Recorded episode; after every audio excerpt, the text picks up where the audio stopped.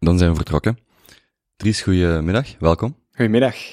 Ik, uh, ik ben lichtjes nerveus, maar ik uh, kijk heel hard uit om, om met u uh, een gesprek aan te gaan over uh, wat ik u voor, voor het gesprek eigenlijk aanhaalde. Ik heb een, ik denk dat veel mensen een idee van u hebben wat gecreëerd wordt, ofwel door de media of in de media, een actie in de media, een reactie van u. En het is voor mij de, de insteek hier om een gesprek met u te voeren en daar iets dieper in te kunnen graven. Nu, um, ik ga simpel beginnen. Kunt je jezelf voorstellen? Ja, ik ben Dries van Langehoven. De meeste mensen hebben, zoals je het zegt, uh, wellicht al een oordeel over mij, maar het is toch interessant dat ik een kans zoals deze krijg om daar eens genuanceerder en uitgebreider op in te gaan. Ik ben 26 jaar, afkomstig uit Opwijk, dat is een, uh, een dorp op de grens van Vlaams-Brabant en Oost-Vlaanderen. Ik heb uh, gestudeerd in Gent, eerst politieke wetenschappen en loodgieter in avondschool en nadien ook nog rechten erbij gedaan moet die thesis nog schrijven om die studies volledig af te ronden. Maar die thesis dat is niet zonder uh, bepaalde drempels gegaan. Daar is wel wat tussen gekomen. Uh, daarnaast ben ik altijd al een sportief persoon geweest. Ik kom uit een, een warm gezin met nog een broer en een zus erbij. Um, en ik heb mij in mijn jeugd altijd ingezet voor, voor de Vlaamse zaak, voor zelfverbetering, voor mijn vrienden, voor de mensen rondom mij. Op uw Twitterprofiel staat politicoloog, jurist, ondernemer en gediplomeerd loodgieter. Je beantwoordt het zelf al, je bent effectief gediplomeerd loodgieter. Ik vragen, is is een inside joke, maar nee, het is uh, loodgieter. Nee, veel mensen denken dat ik daar ver, verwijs naar Jean-Luc Dehaan of zo, mm. die wel eens een loodgieter werd genoemd. Maar Jean-Luc was uh, geen echte loodgieter, ik ben dat wel. Ik heb uh, eigenlijk tijdens mijn eerste jaar politieke wetenschappen, ik ben dat gaan volgen omdat mij eigenlijk na, na het middelbaar, in het middelbaar was ik uh, toch vrij schoolziek. Het was voor mij niet uitdagend. Um, het, was, het werkte nivellerend, hè. alles was op tempo van een beetje de traagste. ik werd niet genoeg geprikkeld in het middelbaar onderwijs. Dus ik was eigenlijk een beetje schoolziek. Ik dacht, ja, waarom moet ik hier nu nog eens, nog, nog gaan verder studeren, nog meer van hetzelfde. Maar dat heeft me rond mij echt wel mij gemotiveerd en gezegd van kijk, je kan eindelijk iets gaan doen dat je interesseert, met mensen die rondom jou zitten, die er ook geïnteresseerd zijn. Het gaat uitdagend worden, het gaat competitiever worden. Um, dus de mensen rondom mij hebben mij vooral aangeraden om iets te gaan doen dat mij interesseerde. Natuurlijk, ik was voornamelijk geïnteresseerd door politiek, dus politieke wetenschappen leek voor mij een, een vrij logische keuze. Ik ben dat dan gaan studeren, maar ik heb daar toch al snel gemerkt dat dat uh, niet al te serieus genomen wordt, altijd politieke wetenschappen, dat dat uh, door vaak op door een... de, de proffen, door de mensen rondom u? Op, op alle vlakken, hè. door de studenten, door de proffen, maar ook door de samenleving en vooral ook door de arbeidsmarkt. Um, het was voor mij ook nog altijd niet echt uitdagend genoeg, die politieke wetenschappen. Uh, ja, ik wil daar niet flauw over doen. Voor sommige mensen zal dat wellicht wel een uitdaging zijn, maar ik, ik vond daar niet echt voldoende uitdaging in. Uh, het was ook zeer, zeer veel, uh, zeer theoretisch, veel gebakken lucht. En ik wou ook iets echt kunnen. Ik wou iets gaan doen. Ik, ik, ik, ik wou echt iets, iets, iets speciaal doen, iets, iets extra doen. Uh, en naast de vele studentenjobs die ik deed, want ik ben altijd al een, een ijverige werker en geldverdiener geweest, ben ik dan ook loodgieter gaan studeren in avondschool. En dat was natuurlijk in de praktijk een heel nuttige, waardevolle les voor mij. Ik kan daardoor nu uh, mijn eigen badkamer installeren, om het zo te zeggen. Maar ook op menselijk vlak was het zeer interessant voor mij. Je komt daar met een heel ander segment van de samenleving in aanraking. Terwijl je aan de universiteit vooral geconfronteerd wordt met de mensen die het iets beter doen, vaker iets gefortuneerder zijn. Uh, kom je daar in die lessen loodgieter met mensen in aanraking die uh, uit uh, boot gevallen zijn op de arbeidsmarkt, mensen die gemigreerd zijn naar België en hun kansen proberen te vergroten, mensen die er zat er toevallig iemand bij die politieke wetenschap had gestudeerd, maar die eigenlijk ja, zijn weg niet vond op de arbeidsmarkt en het over een andere boeg wou gooien. Dus ik heb daar zowel op praktisch vlak heel veel geleerd, maar ook op menselijk vlak heel veel geleerd. Dus ik ben heel blij dat ik die op dat moment enigszins impulsieve keuze heb gemaakt om twee jaar in avondschool loodgieter te gaan volgen. Uh, dan mijn politieke wetenschappen heb ik, heb ik gewoon succesvol afgewerkt, uh, maar dan heb ik toch de schakel gemaakt naar rechten, iets uitdagender, um, nog iets meer in de richting die ik wou uitgaan. Uh, dus dan heb ik dat erbij gedaan.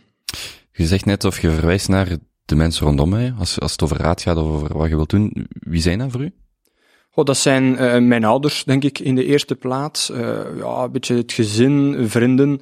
Uh, ik ben al eigenlijk van mijn jeugd actief in het KVSV. Dat is de scholierenafdeling van het KVHV, een, een grote uitlegbesparende. Dat is eigenlijk een, een, een conservatieve rechtse studentenvereniging. En daar had ik eigenlijk... Dat is middelbaar. Dat is in het middelbaar, ja, klopt, klopt, klopt. Op mijn 15 ben ik daar lid van geworden, eigenlijk online mijn weg daar naartoe gezocht.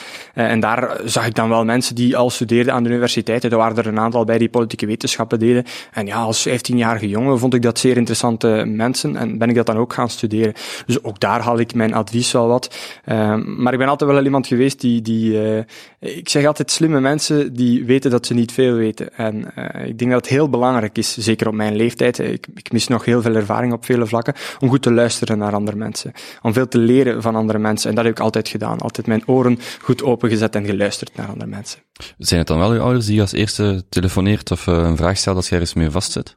Dat hangt er vanaf waarover het gaat. Hè. Mijn ouders hebben beiden niet verder gestudeerd, geen hogere studies gedaan. Dus natuurlijk, op sommige vlakken is het wat moeilijker om aan hen daarover advies te vragen. Uh, maar mijn broer, die, die mij vooraf gegaan is, die twee jaar ouder is, die heeft dan wel aan de universiteit gestudeerd. En, en dat is eigenlijk ook de reden geweest waarom ik vanuit Opwijk, Vlaams-Brabant, toch naar de UGent gegaan ben. Mijn broer studeerde daar al. Meer valt daar niet echt eh, achter te zoeken. Uh, maar voor de rest, ja, mijn eigen weg een beetje proberen zoeken, veel informatie opzoeken, luisteren naar andere mensen. Ik ga je een aantal snelle, korte vragen stellen, eenvoudige vragen, waarin ik opnieuw probeer de intentie of de reden waarom ik dit doe, is een breder beeld van u te krijgen voordat we misschien wat dieper duiken in uh, de redenen of de, de gebeurtenissen van de afgelopen jaren en ook um, uw passage vandaag of uw, uw, uw plaats in, in, uh, in het parlement. Hebt je een ochtendritueel? En zo ja, hoe ziet dat eruit? Ik werk daaraan. Ik, ik uh, doe mijn uiterste best om een ochtendmens te worden. Ik ben vooral een, een nachtmens, spijtig genoeg. Mijn ochtendritueel, dat zal uh, opstaan zijn, een glas water drinken, een paar push-ups doen en aan mijn dag beginnen.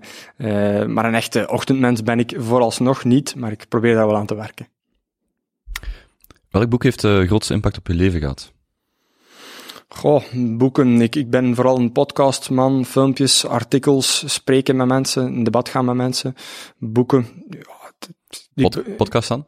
ja, mensen zoals Thierry Baudet inspireren mij enorm. Uh, mensen zoals uh, Stefan Molyneux bijvoorbeeld ook.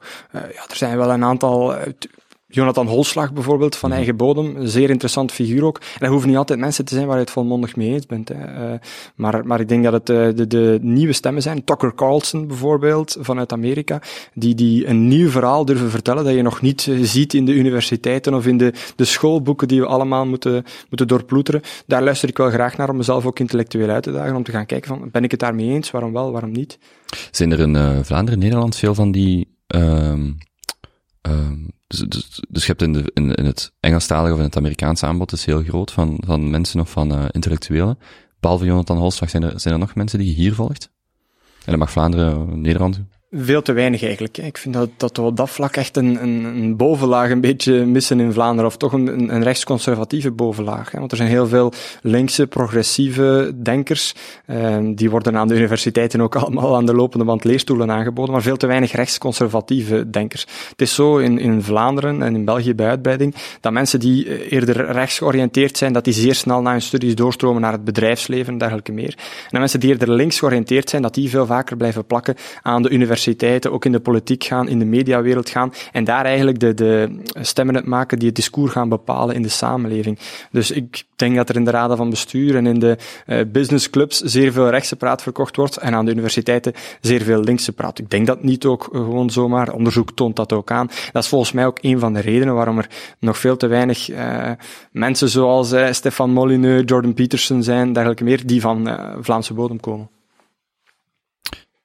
Als je een uh, namiddag met een historisch figuur zou kunnen spenderen, wie dan? Goh, dat is een zeer interessante vraag.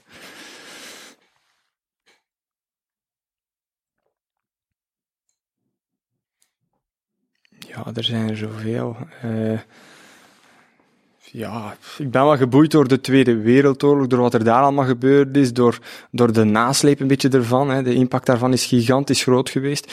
Ook mei 68 boeit mij enorm. Ik heb onlangs uh, de memoires van Boudewijn Boekaert gelezen, die eigenlijk naar school ging net in die periode ook. Um, en, en dat zijn wel periodes die mij enorm boeien. Dus ik zou eigenlijk liefst de straat op gaan dan. En dan is uh, tien mensen van straat plukken en daar is een grondig gesprek mee voeren over hoe zij die, zij die tijd beleven. Want in retrospect daarover nadenken is, is altijd makkelijk. Hè. En mei 68, daar worden dan vaak eh, grote theorieën achter gezien van hoe dat er precies is gekomen.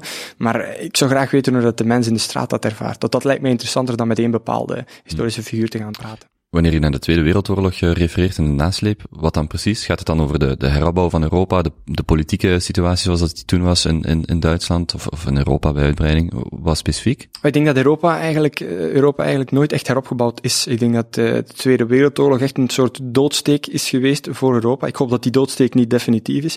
Maar we zijn daar een beetje gekraakt geweest, laat ik het zo zeggen. We zijn onze ruggengraat, onze, onze fierheid verloren. Er zijn natuurlijk verschrikkelijke dingen gebeurd, waarvoor heel wat Europeanen zich verantwoordelijk hebben gevoeld. En dat schuldgevoel dragen wij nog altijd mee, de dag van vandaag. Dus ik heb het ooit eens in een interview gezegd. Ik vrees dat de, de journalist toen het niet zo heel goed begrepen had en het op een spijtig genoeg niet al te genuanceerde manier in de krant heeft gebracht. Maar ik heb toen gezegd dat eigenlijk die psychologische nasleep van de Tweede Wereldoorlog uh, in mijn opzicht schadelijker is geweest dan eigenlijk die fysieke nasleep. Want steden kan je heropbouwen, hmm. musea kan je terug gaan vullen, boeken kan je opnieuw drukken, maar uh, die psychologische nasleep waar zeer weinig aandacht naartoe is gegaan, daar dragen wij nog altijd de gevolgen van.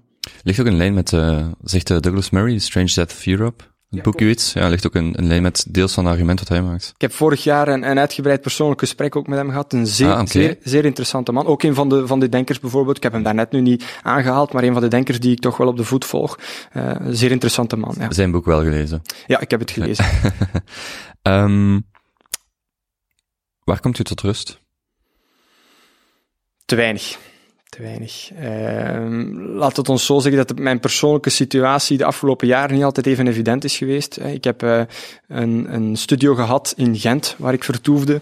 En eigenlijk net op het moment dat ik vandaar wou verhuizen naar iets anders, is die eh, befaamde Pano-reportage uitgekomen en is mijn leven eigenlijk volledig op zijn kop gedraaid. Wanneer en daardoor... was dat trouwens ongeveer? Sorry dat ik onderbreek, maar was dat... Ik herinner mij die exacte periode niet meer van die Pano-reportage. 6 september 2018 is die... Is die... Allee, 5 september is uitgekomen, 6 september is de bom eigenlijk ontploft. En daar heb ik me eigenlijk ja, maandenlang bezig moeten houden met constant me gaan verdedigen, constant, uh, moet ik het zeggen, leugens en framing gaan ontkrachten in, in die media en in, in, de politiek.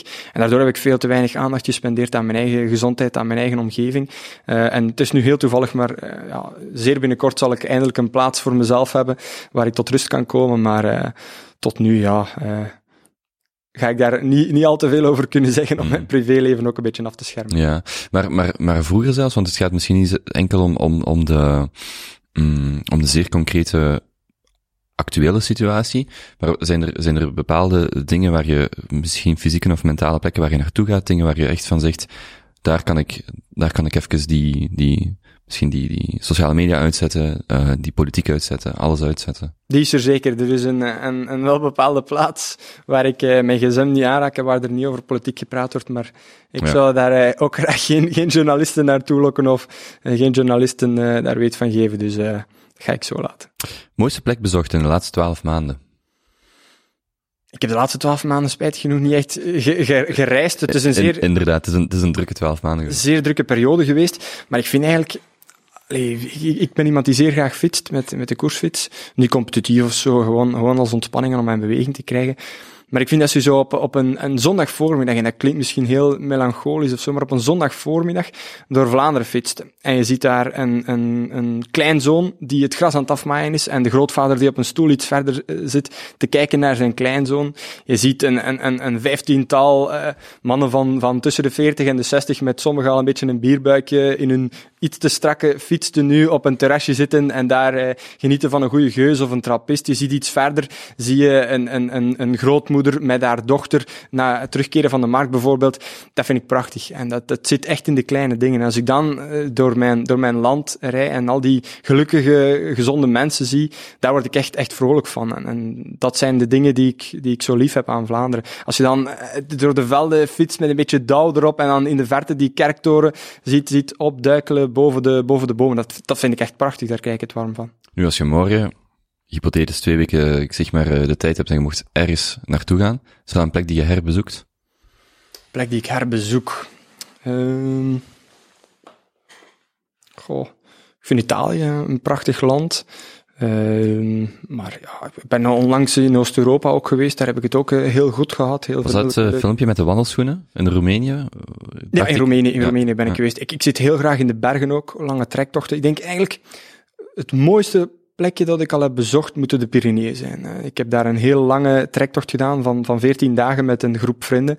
En, en de manier waarop je daar eigenlijk, als je 14 dagen zonder gsm-bereik in de bergen zit met je vrienden, met iets anders dan je botinnen en je rugzak, dan leer je elkaar echt kennen. Je kan, kan alleen maar praten met elkaar. Je, je, je praat over dingen waar je anders, als je elkaar eens 10 minuten ziet of een, uur op café zit, waar je niet over praat, daar praat je dan wel over. En dan, zeker in die Pyreneeën, een zeer divers landschap. Je, elke bergtop die je overgaat, kom je in een andere vegetatie, een totaal ander uitzicht. Hè, van de sneeuw naar, naar, naar het zand, naar de bomen, naar het gras. Het is, het is echt een prachtige streek die ik iedereen kan aanraden. En daar zou ik graag wel eens terug naar, naartoe willen. Maar ik, ik vrees dat er in, in het korte verschiet niet echt een periode is waar ik twee weken zou kunnen uh, verdwijnen van het internet. Is er dan een specifieke plaats waar je begint in de Pyreneeën? Of kun je eender waar beginnen? Wel, wij hebben gedaan is eigenlijk twee GR's, dat zijn uh, Grand Randonnée. Uh, zijn dat die rood-witte? Ja, klopt, klopt. Die hebben we eigenlijk aan elkaar geplakt. Dan zijn wij van linksboven naar rechtsonder eigenlijk gegaan. Aan een zeer stevig tempo. Ook dat, hè, een beetje de afzonderingen tegelijkertijd het fysiek diep gaan, want we wandelden toch bijna 40 kilometer per dag. In de bergen is dat serieus wat. Met je volledige uitrusting? Ja, met je volledige uitrusting en dan ga je diep. Hè. Dan, dan, we waren met een, een, iets minder dan tien, denk ik, volwassen mannen, maar je zag daar echt wel mensen afzien. En, en sommige mensen zullen dat misschien niet begrijpen, maar dat fysiek afzien, dat is ook in zekere zin ontspannend. Je komt dan s'avonds toe en, uh, en mijn vader vroeg voor ik vertrok, vroeg hij nog, hey, wat, wat doen jullie dan s'avonds? Hey, wil je iets mee om te drinken of een spelletje of zo, of, of, of een boek? Maar je komt s'avonds toe om, om half acht en dan begint de zon al wat weg te, weg te gaan in de bergen. En je kruipt gewoon, na even iets te eten, kruip je gewoon in je tent en je begint te slapen om acht uur. En ook dat is voor mij iets dat enkel gebeurt in de bergen, dus dat is wel iets waar ik echt van kan genieten. Zeer ontspannend voor mij, zowel mentaal als fysiek. Is het nu eigenlijk zwaar dat je weinig uh, vooruitzicht hebt op vakantie of tijd voor jezelf? Of, of ik bedoel niet tijd voor jezelf, maar een aantal weken dat je weg bent, iets anders kunt doen?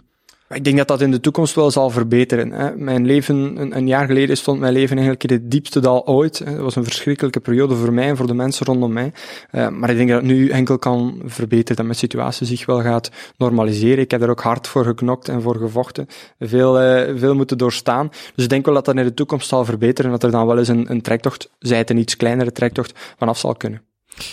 Middelbaar vak, is er eentje dat je zou verplichten? Verplichten. Uh, ik denk dat geschiedenis heel belangrijk is. Als je zei middelbaar vak, dacht ik direct aan geschiedenis. Vond ik zelf razend interessant. Ik uh, moet zeggen dat ik geen goede leerling ben geweest in het middelbaar. Ik was er natuurlijk wel altijd door, altijd de deftige punten. Maar ik was niet geïnteresseerd, niet uitgedaagd. Ik deed het hoogst nodige en lette niet echt op in de klas. Maar vanaf dat het ging over geschiedenis, en was ik zo geboeid. Die, die schoolboek van geschiedenis, van de eerste dag dat ik die had, las ik die volledig uit. Ik was er enorm door geboeid. En ik denk dat een, een volk en een land dat geschiedenis niet kent, ook geen toekomst heeft. Hè. Je kan niet groeien zonder wortels. Dus ik denk dat dat iets, iets zeer belangrijk is. Ik hoor nu dat de Vlaamse regering een, een, een kanon, hè, er is al veel mee gespot en gelachen, een kanon wil gaan inrichten. Um, nu dat ze die gaan laten bepalen door, door wetenschappers en experts, baart me natuurlijk zorgen, aangezien het merendeel van de wetenschappelijke experts aan onze universiteiten toch van het linker of extreem linker eh, politieke spectrum is. Maar dat lijkt me toch zeer belangrijk, hè, dat een volk haar wortels uh, goed kent. Uh, waar leer ik meer bij over Vlaanderen? Over onze volkeren? Oh, sorry, over ons volk en onze geschiedenis? Maar overal, hè, op het internet, in boeken. En dan liefst boeken die, uh, die uh, van verschillende spectra geschreven worden. Je kan bijvoorbeeld over de Gulden Sporenslag lezen uh, in een stuk van Mark Reinebo. Maar Mark Reinebo uh, noemt het allemaal een, een, fabel en ontkracht het hm. een en ander. Maar je kan het dan ook gaan lezen van bijvoorbeeld Karin van Overmeijer. Prachtig boek, een, een, heel grote aanrader. Mocht ik erop terug kunnen komen, ik zou dat boek daarnet bij je vorige vraag zeker hebben geprezen. Een zeer goed boek. titel? dat is de titel? De Gulden Sporenslag. De, ja. de Gulden Sporenslag van Karin van Overmeijer. En, en als je die, die boeken dan, de verschillende stukken gaat lezen, dan kan je er zelf je verhaal van gaan vormen. Dus dat ik mensen enorm kan aanraden. Blijf niet in je eigen bubbel zitten. Hè. Lees stukken en boeken van verschillende uh, politieke strekkingen. Op YouTube, als je een filmpje kijkt van de ene kant, kijk dan ook een filmpje van de andere kant en trek er dan zelf je conclusies uit. Maar dus ja, daar kan je je informatie gaan halen. Hè. Hoe ziet een ge gemiddelde werkdag bij u er vandaag uit? Of een werkweek? Er is geen gemiddelde werkdag of werkweek, spijtig genoeg, in de politiek. Hè. Um, ja, dat, dat, dat hangt er echt vanaf. Soms is dat uh, heel vroeg opstaan, naar de eerste afspraak gaan. Vandaag heb ik al, al twee afspraken gehad, straks nog een aantal. Hè. Uh, maar meestal begint die eigenlijk met mijn computer op te zetten en, en met uh, een, een beetje eten, mijn, mijn mails te checken. En mailchecken is voor mij meer de belangrijke filter van de onbelangrijke. De onbelangrijke die komen in een, een, een, aparte map terecht. En de belangrijke die beantwoord ik eerst. Mijn mailbox is momenteel 626 openstaande belangrijke e-mails. Dus mocht ik één wens kunnen vervullen, zou het zijn dat mijn, mijn mailbox is uh, eindelijk een beetje krimpt. Uh, maar dat is meestal het eerste. Sociale media. Wat is dat dan? Bel gaat checken. Uh, kijken welke nieuwsberichten er zijn geweest. Daar eventueel op reageren. Een aantal mensen aansturen. Medewerkers aansturen. eens contact opnemen met een aantal collega's om te zien wat we die dag gaan doen. En dan hangt het ervan af. Dinsdag en woensdag zijn dat, uh, is dat het commissiewerk. Dat gaat dan van hoorzit hoorzittingen tot wetsvoorstellen gaan beoordelen. Zelf ook parlementaire vragen indienen of stellen aan ministers. Op donderdag is dat dan uh, in de voormiddag fractievergadering en in de namiddag plenaire zitting. Dat is hetgeen dat bij iedereen het bekendst is in die mooie oude parlementaire uh, zaal, waar je dan meer mediatieke vragen kan stellen aan ministers. Die worden dan ook uitgezonden op Villa Politica. En het zijn die momenten die vaak in de media komen, maar het parlementair werk is natuurlijk veel breder dan dat. Op de vrije momenten die ik heb, daarmee bedoel ik dus de momenten dat ik niet met het strikt parlementaire werk bezig ben, ben ik aan mijn eigen projecten bezig. Zij het Schuld en Vrienden, zij het de opstart van een nieuw mediakanaal, of zij het ja, nog heel wat andere zaken, hè, persoonlijke administratie, persoonlijk werk. En bijna elke avond heb ik ook wel nog een, een, een afspraak. Dat gaat van nieuwe afdelingen oprichten tot vergaderingen bijwonen. Um, tot gaan spreken. Vanavond bijvoorbeeld ga ik spreken in het Kempense dorp Balen voor een 150-tal, 200-tal campenzonen en dochters. Kijk ik enorm naar uit. Vind ik heel leuke momenten. Hè. Ik hoef daar niet te veel voor voor te bereiden. Ik praat meestal een kwartier, een half uur over de actualiteit en dan beoordeel, ik vragen van de mensen. Dat zijn de leuke momenten. Je komt dan in, dicht bij de mensen, je hoort ook wat er daar leeft. Je krijgt ook feedback en die feedback is meestal heel breed en mensen nemen niet echt een, een blad voor de mond, maar dat vind ik, vind ik heel interessant om, om dat te zien. Want in de wedstrijd is echt een bubbel. Hè. Er leeft daar echt een bubbel. Je komt meestal ook enkel in aanraking met, met politici van je eigen politieke kleur. Dus je hebt daar heel snel het gevaar van in een bubbel verzeild te geraken. Maar als je heel veel buiten komt, zoals ik, dan uh, wijkt dat gevaar wel. Hoe kijkt je nu terug op die eerste paar maanden in het Vlaams parlement? Dus, dus of, of wacht, wacht, ja. wat waren uw verwachtingen voordat je er, uh, voordat je zei, ik ga mij verkiesbaar opstellen, wat waren uw verwachtingen van dan uiteindelijk erin te zitten en, en hoe strookt dat nu met de realiteit? Ja, het is, het is vooral duidelijkheid het, het federaal parlement. So, sorry, ja. sorry. Ja, Geen probleem, de Kamer van Volksvertegenwoordigers. Mijn verwachtingen, ja, u zegt daar, voor ik zei, ik ga mij verkiesbaar stellen. Ik heb het eigenlijk niet echt gezegd, hè. Dat, is, uh, dat is merkwaardig genoeg allemaal uh, rondom mij een beetje voorgesteld geweest. En vorig jaar. Ik heb het ook niet ontkracht. Ja, nee, vorig jaar heb ik, uh, heb ik eigenlijk dat voorstel gekregen. Er is een, een, een beetje een pingpong geweest. Ik ga er de details niet van uit de doeken doen. Dat zijn zaken tussen mij en, en, en de voorzitter van Vlaams Belang. Uh, maar dan is er eigenlijk toch voor die, die opportuniteit gekozen om uh, de stap te zetten naar een verkiesbare plaats. natuurlijk, een aantal maanden daarna hebben we die gigantische verkiezingsoverwinning geboekt. Ik ben blij dat ik daar mijn bijdrage toe heb kunnen leveren. Ehm, mijn verwachtingen van dat parlement, ja, die waren wel al vrij realistisch, denk ik. Ik ken heel veel mensen die in de politiek zitten. Ik ken ook heel veel mensen die in de politiek werken. Heel veel medewerkers, woordvoerders, mensen van de communicatiedienst, mensen van de studiedienst. Dus ik wist wel hoe dat er daar ongeveer aan toe ging. Die verwachtingen stroken grotendeels met de realiteit. Een aantal dingen waar ik wel van, van verschoten ben. Eerst in de positieve zin dan is de, de, de sportieve houding, waar er daar toch met elkaar wordt omgegaan. Hè. Natuurlijk, hè, in die... Bedoel het verschil tussen wat er in de media misschien wordt uitgespeeld ja, en wat er op de Zeker en vast, ja, zeer, zeer correct. Als je dan in de media ziet dat er bijvoorbeeld de eerste commissie die ik heb bijgewoond, Binnenlandse Zaken, stelde ik een vraag aan Pieter de Krem. En uh, natuurlijk, ik, die vragen dat is op het scherpst van de snee. Hè. Pieter de Krem is er voor mij hoofdelijk voor verantwoordelijk dat er in die zwembaden, dat er daar jonge meisjes worden bekracht, verkracht, dat er daar jonge meisjes worden aangetast. Natuurlijk, hij doet dat niet zelf, maar hij laat dat wel in zekere zin gebeuren door niet strenger in te gaan grijpen. En het is natuurlijk uh, meer de schuld van zijn voorgangers die een laks beleid hebben gevoerd, van zijn voorgangers ook op het gebied van justitie, op het gebied van migratie. Maar momenteel is hij daar dan wel als minister voor verantwoordelijk. Hè, in de ogen van de oppositie. Dus die kritische vragen moeten we stellen, aan hem. We kunnen niet zeggen, hè, kan je de vorige vier ministers van Binnenlandse Zaken, Justitie en Migratie er eens even halen om een vraag aan te stellen? Dus ik moet die vraag aan, aan meneer eh, de crème stellen. Natuurlijk, in de media wordt dat dan naar voren gebracht en ze moeten dat doen ook, hè, want ze hebben van mij een soort uh, figuur gecreëerd die, die heel veel polemiek veroorzaakt, die, die in sterke mate polariseert. En ze weten ook dat dat kliks oplevert, inkomsten voor hen. En dat gaat dan eens samen met het feit dat er heel veel journalisten gewoon links zijn en mij echt niet moeten hebben. Uh, maar dan blazen ze dat op in de media alsof ik, uh, daar zit, zit uh, weet ik veel wat, te, te roepen naar de crème en dat de crème naar roept naar mij, terwijl dat in realiteit er zeer rustig aan toe ging en heel hoffelijk was. Maar dan ook vanaf die camera's weg zijn, vanaf die journalisten weg zijn, gaat het daar zeer sportief aan toe. Dan kan ik een, een, een zeer amicaal gesprek hebben met, uh, met meneer De Krem, waar we vaak ook uh, constructiever met elkaar kunnen omgaan dan, dan wanneer er veel journalisten bij zijn. Dus daar was ik wel aangenaam van verrast, hè, dat er over die partijgrenzen heen wel echt hoffelijkheid is voor elkaar, wel een zeker respect. Dat respect is soms uh, niet altijd, maar soms wel zoek bij, bij PvdA, PTB. Uh, we gaan er hier geen uh, rondje partijpolitiek besje van maken in, in die podcast. Denk niet dat het ervoor bedoeld is. Maar daar vind ik die, die hoffelijkheid soms wel een beetje zoek. Hè. Om nog maar een voorbeeld te schetsen. telkens wanneer er iemand zijn eet aflegt in het parlement, dus een startend parlementslid, of wanneer er iemand zijn eerste speech geeft, men heet dat dan een maiden speech, dan is het zo dat er over de partijgrenzen geen applaus is. Uit een beetje hoffelijkheid, respect, beleefdheid, feliciteer je die persoon. Als er iemand van de PvdA PvdA, PTB, zijn eerste speech geeft of zijn eet of haar eet dan applaudisseer ik. Natuurlijk staan wij politiek ideologisch gezien diametraal tegenover elkaar, maar ik heb daar wel een respect voor.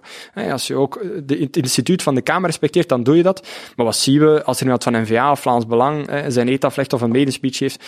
Komt er vandaar geen applaus. Is toch iets dat we kunnen betreuren, denk ik, het gebrek aan hoffelijkheid. Maar over het algemeen is er daar wel echt een zeker respect voor elkaar. Iedereen gaat daar beleefd en, en vrij vriendelijk met elkaar om. Dat, dat vind ik wel positief, want enkel op zo'n manier kan je het algemeen eh, belang van de mensen gaan behartigen. Waar ik ook van, allez, waar ik dan wel van verschoten ben, iets dat niet met mijn verwachtingen strookt, is dat die, uh, die, die walen, ik wil het nu niet op een uh, manier zeggen, maar die zijn echt wel zeer, zeer links. Hè. Nog, nog veel erger dan ik, dan ik ooit had durven denken. Als je ziet de wet op, uh, op woonsbetreding bij illegaliteit, kort uitgelegd, het komt erop neer dat als je iemand het bevel geeft om het grondgebied te verlaten, dus een asielzoeker die eigenlijk al verschillende keren heeft geprocedeerd om erkend te geraken, maar die niet erkend geraakt omdat hij bijvoorbeeld van een veilig land komt of, of een strafblad, ik weet niet hoe heeft, dergelijke meer, en die niet erkend geraakt, die moet het grondgebied verlaten. In België, we kennen dat wel, hè, dat is dan zo'n vodje papier dat die mensen krijgen en daar wordt geen belang aan gehecht. Maar dus minder dan 1 op 10 van de mensen die zo'n bevel krijgt, verlaat ook daadwerkelijk het grondgebied.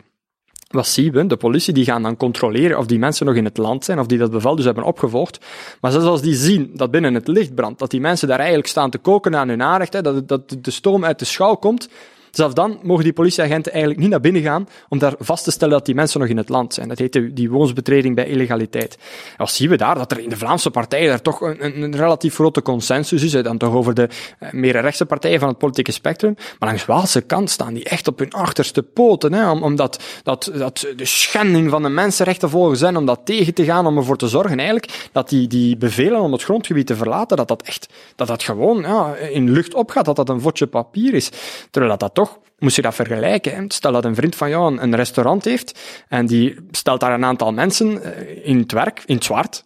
Als dat gebeurt, en er komt een controleur aan de deur en het is duidelijk dat er daar mensen aan het eten zijn, dat er daar mensen aan het werken zijn en de restaurateur komt naar buiten en zegt tegen die controleur, ah nee, jij mag niet binnen, jij mag niet komen controleren, we zijn, uh, we zijn niet open vanavond. En dan zegt die controleur, de mensen zitten binnen, er zijn daar mensen aan het werken, ik zie het eigenlijk al, al van buiten dat je daar aan het doen bent, maar die mag gewoon niet binnen. Natuurlijk, hè, dat is niet zo in de realiteit. Die controle stormt gewoon binnen. Die, die nemen daar op wie dat er aan het werken is, wat er aan het gebeuren is, die maken daar een verslag van. Dus daar mag dat, want natuurlijk, als je dat niet zou mogen, ja, dan zou iedereen gewoon in het zwart gaan werken, dan zou er, eh, zou er niets nog in het wit gebeuren. Maar daar is er consensus over. Maar als het dan gaat over die illegaliteit van mensen die uitgeprocedeerd zijn, die een bevel hebben gekregen om het grondgebied te verlaten, daar mogen we dan opeens niet gaan controleren. Het is heel bizar, lijkt mij, maar die Waalse partijen, van, van, van links tot rechts, dus echt van, van de PTB tot de MR, die zijn daar allemaal tegen. Dus dat duidt toch wel op een zeer groot verschil in die, die politieke spectra van, van Vlaanderen en Wallonië. Daar waar je in Vlaanderen van, van links tot rechts kan gaan, lijkt er in Wallonië van extreem links tot gematigd links aan toe te gaan. En dat is toch iets dat ik niet had verwacht, dat zelfs MR daar bijvoorbeeld zo in mee zou gaan. Nu, ik verwacht wel natuurlijk van, van u dat je er het voorbeeld van die legaliteit of die uitzetting uitneemt, omdat dat ook een van, van, van jullie speerpunten is, of een van de dingen is waar je veel over kunt vertellen. Zit er ook asymmetrie, dus je je net dat je verbaasd bent tussen de, de amicabele houding in het parlement um, en dan wat er bijvoorbeeld voor de camera's gezegd wordt. Zit er eigenlijk een speling of veel speling um, over hoe dat een politicus zich in, de, in het parlement over de standpunten die iemand inneemt, wil ik eigenlijk zeggen. Dat is de richting waar ik naartoe ga. Wat ik mij voorstel als, als leek, je kent politici van meestal met de punten waarmee ze in de media komen, waarmee ze een interview doen, Valt u daar iets op? Zijn zijn, zijn, zijn standpunten minder hard? Zijn ze net wel harder? Is er, is er veel meer een neiging tot consensus, waar dat in de media alles veel meer wordt, wordt uitvergroot? Ik weet zelfs niet of mijn vraag echt duidelijk is. Ik denk dat ik het begrepen heb. En, en als je vraag is of politici in hun ambt andere standpunten naar voren brengen dan die waar ze persoonlijk in geloven, dan kan ik daar volmondig op antwoorden ja. Dat gebeurt dus relatief vaak en dat heeft meerdere redenen natuurlijk. Hè. Politici sluiten zich aan bij een bepaalde partij. Die particratie is zeer machtig in Vlaanderen en, en in België bij uitbreiding. En wat zien we dan? Dat politici die, die bijvoorbeeld in iets, in iets geloven of in iets niet geloven, dat die het andere gaan naar voren brengen als de partij of de partijvoorzitter of het partijprogramma hen dat opdraagt. Dat vind ik zelf zeer jammer, want op die manier zet je eigenlijk die parlementaire werking buiten spel. Het is net interessant, hè, in Vlaams Belang bijvoorbeeld, want ik ken natuurlijk het Vlaams Belang het beste, omdat ik zelf in die fractie actief ben in, in de Kamer van Volksvertegenwoordigers. In Vlaams Belang zijn er een aantal mensen die tegen het afnemen van vingerafdrukken zijn bij, bij burgers, om, om daarmee misdrijven op te lossen en een, een databank van aan te leggen. En er zijn mensen die daarvoor zijn. Persoonlijk ben ik daar Maar het is net interessant dat als er een stemming komt, dat je dan ook gewoon ja, je eigen standpunt naar voren kan gaan brengen. Um, maar en dan denk ik dat dat vooral bij, bij meerderheidsleden van de meerderheid is. Ja, die hebben veel minder ruimte. Die, die een fractievoorzitter zegt, ja, je moet zo stemmen, ja of nee. En zo wordt er dan ook gestemd. Er is zeer weinig eigenlijk uh, verschil in stemmingen in fracties. En ik denk net zelfs dat er onderzoek naar gevoerd is, dat dat jaar na jaar ook afneemt. Dus dat wil zeggen dat ons parlement en die parlementaire werking, die zeer, zeer interessant kan zijn eigenlijk, hè, om daar verschillende meningen aan bod te laten komen, dat die meer en meer buitenspel wordt gezet ten voordele van de particratie. En dat is wel spijtig. Hè. Je hebt bij VLD bijvoorbeeld, heb je politici die echt wel graag een veel strenger migratiebeleid zouden willen voeren, of politici die wel goed beseffen dat er eh, dringend veel meer autonomie naar de deelstaten moet komen, dat Vlaanderen meer bevoegdheden moet krijgen, maar die dan bijvoorbeeld, om eigenlijk het verschil tussen N-VA en VLD nog groot genoeg te maken, want ja, die partijen verschillen in wezen niet zo heel veel van elkaar, die dan toch bijvoorbeeld niet die Vlaamse autonomie gaan benadrukken, of die dan toch niet gaan zeggen, ja, Vlaams Belang en Theo Franke, die hebben wel gelijk op bepaalde punten, om voor de kiezer eigenlijk nog genoeg ruimte tussen die twee partijen te laten. Dus je ziet daar dat er een aantal drijfveren zijn om een andere mening te gaan vertolken uh, in het publieke dan in het private. Hoe kijkt u terug op uh, uw intrede in het parlement? Ik herinner mij dat daar veel opnieuw, ik volg uh, af en toe zo de kopstukken, de, de hoofdstukken, maar um, hoe kijkt je daar nu op terug op die, was het zelfs controverse? Want het had er eigenlijk weinig mee te maken, uh, voor zover dat ik dat kon zien, rond dan, allee, weinig te maken met de controverse. Ja, dat, dat was opnieuw much ado about nothing, hè, eigenlijk. Uh, ja, de, er waren daar een aantal Waalse politici die ja, blijkbaar de parlementaire democratie niet. Ja, want, niet, want wacht, hoe was het weer de, de jongste, de jongste, het jongste nieuwe parlementslid? Ja doet dan, krijgt dan het woord samen met de voorzitter. Er wordt dus veel gezegd. Het jongste eh, parlementslid die mag eigenlijk de namenlijst afroepen en die mensen moeten dan hun eet afleggen, die mensen moeten dan naar voren komen om hun stembrieven in te leveren, dergelijke meer. Maar er dan eigenlijk nog niet, die mensen zijn er nog niet aangesteld. Dus dan, dan wordt de jongste, het jongste parlementslid mag dat dan doen. Dat is eigenlijk eh, zeer, uh, hoe moet ik het zeggen, dat is een formaliteit, dat is een administratieve formaliteit. Maar er waren daar een aantal Waalse politici, en dat is het spijtig een beetje, hè, die, die aan het denken waren, hoe kunnen we dat hier in de media spinnen in ons voordeel? En dan is het daar de overtreffende trap altijd. Hè. Die politici, de, ene zegt dan, uh, van, van, van zegt dan bijvoorbeeld, uh, uh, wij willen niet dat die persoon dat daar gaat doen. En dan zegt de volgende partij, oh, wij gaan zelfs zo ver dat wij niet afkomen als die persoon dat doet. Dan zegt de volgende partij, ze, ze overtreffen elkaar de hele tijd, omdat iedereen in de media wil komen als diegene die het strafste, het felste gekant zijn tegen dat extreemrechtse Vlaamse gevaar. En dat is dan verpersoonlijkt in mij, spijtig genoeg, in hun ogen. Maar, maar dat was echt much ado about nothing. En in realiteit is het allemaal al zeer goed verlopen. Natuurlijk spelen de media daar ook een, een, een, negatieve rol bij. Enerzijds om clickbait op te leveren, anderzijds omdat ze mij, zoals ik daarnet al zei, niet echt goed gezind zijn en vaak heel links zijn. Brengen ze dat naar buiten als, als zijnde verschrikkelijk dat ik daarvan voor zou mogen komen zitten en blazen ze die controverse enorm op. Ik ben zelf blij dat dat allemaal heel rustig en goed verlopen is. Dat is voor de mensen rondom mij ook het aangenaamste. Uh, wanneer sluit je aan bij Vlaams Belang? Wow, dat zal ik allemaal wel bepalen in de toekomst. Uh, ik denk dat er momenteel niet echt nood aan is. Er, uh, het loopt allemaal zeer goed. Hè. Ik denk dat mijn rol in het parlement heel goed vervul, maar ook daarbuiten. Hè, als toch meer onafhankelijke figuur, als activist ook, dat ik daarbuiten ook nog goed werk lever en dat wordt geapprecieerd. Het is niet dat er aan uw mouw wordt getrokken of dat, dat je er een bepaalde periode het moet doen. Uh, nee, nee, op dat vlak zijn er, zijn er geen afspraken gemaakt, maar we zullen zien wat de toekomst allemaal nog brengt. Een jaar geleden wist ik absoluut nog niet dat ik uh, op een lijst zou gaan staan, laat staan dat ik in de Kamer van Volksvertegenwoordigers zou zitten als jongste parlementslid. Dus wat de toekomst brengt, daar kan ik uh, weinig zinnigs over zeggen. In Zinzen en Kouwlaert, ze zijn Xavier Taverne zei het, als, ze zijn nog eens van stal gehaald door Ivan de Vadder. Die, waren, die hebben een paar dagen geleden een opname gedaan. En um, daarin zei Walter Zinze, als ik het goed herinner, in een voorspelling naar 2024 een, een Vlaams uh, een, een, Vlaams blok bestaande uit Vlaams Belang en uh, N-VA.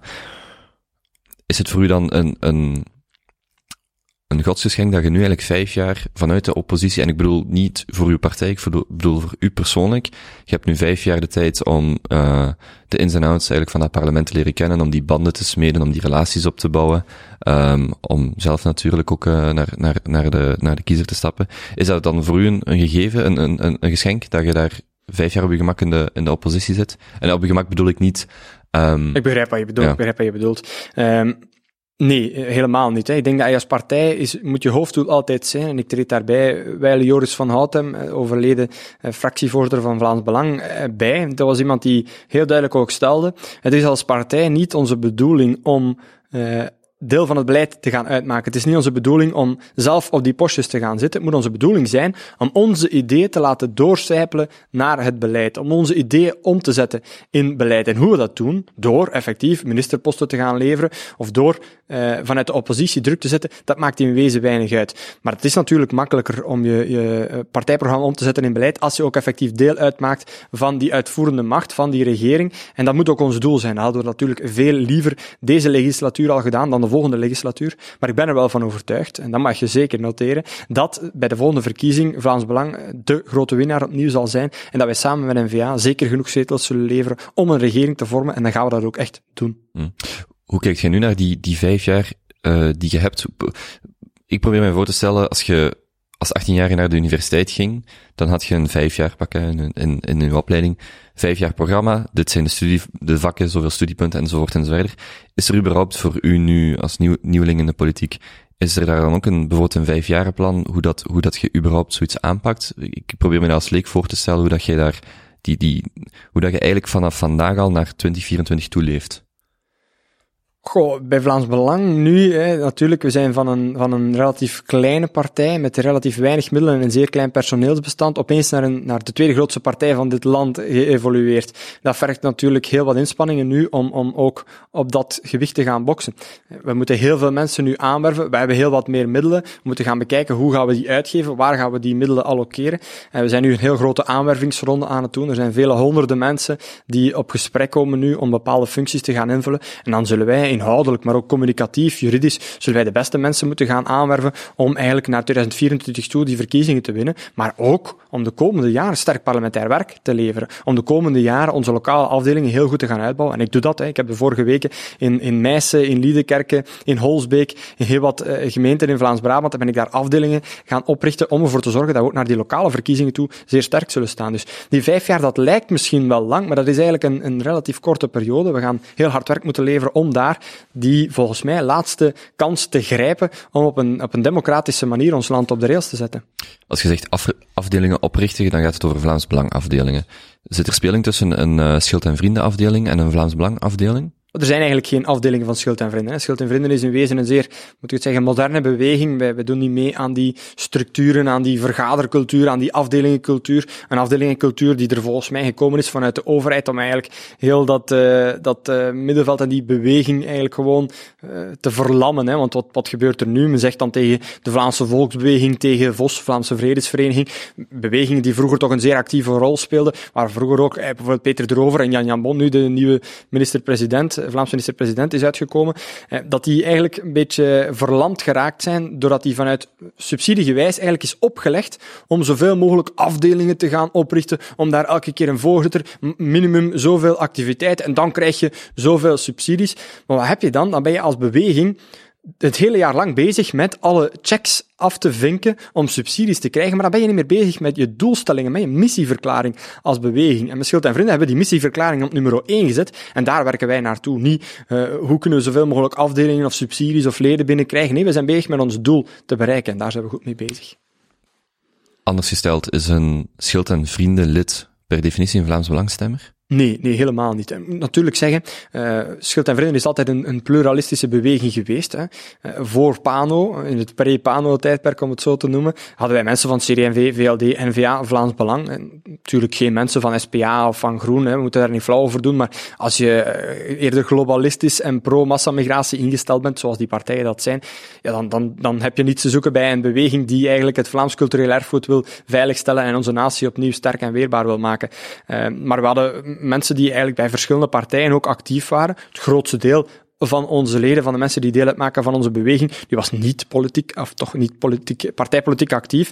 Uh, maar na PANO, natuurlijk, hebben er daar een aantal partijen, uh, CD&V, VLD en VA, die hebben ons op een lelijke manier eigenlijk aangevallen. Die zijn volledig meegegaan in die framing van de VRT, in die leugens van de VRT. En VA is daar dan na een aantal dagen op teruggekomen en een aantal weken daarna hebben ze zich daar sterk tegen uitgesproken. Maar ik vrees dat het kwaad toen al was geschied en, en uh, CD&V, VLD, ja, die, die partijen kan je ondertussen vergeten. Die zijn de, de voeling met de Vlaamse jeugd compleet, compleet kwijt. Maar ook NVA, eh, ook daar is die connectie zoek volgens mij. Die hebben de Vlaamse jeugd daarna Pano toen echt wel verraden. En, uh, ja, Wat bedoelt je daarmee?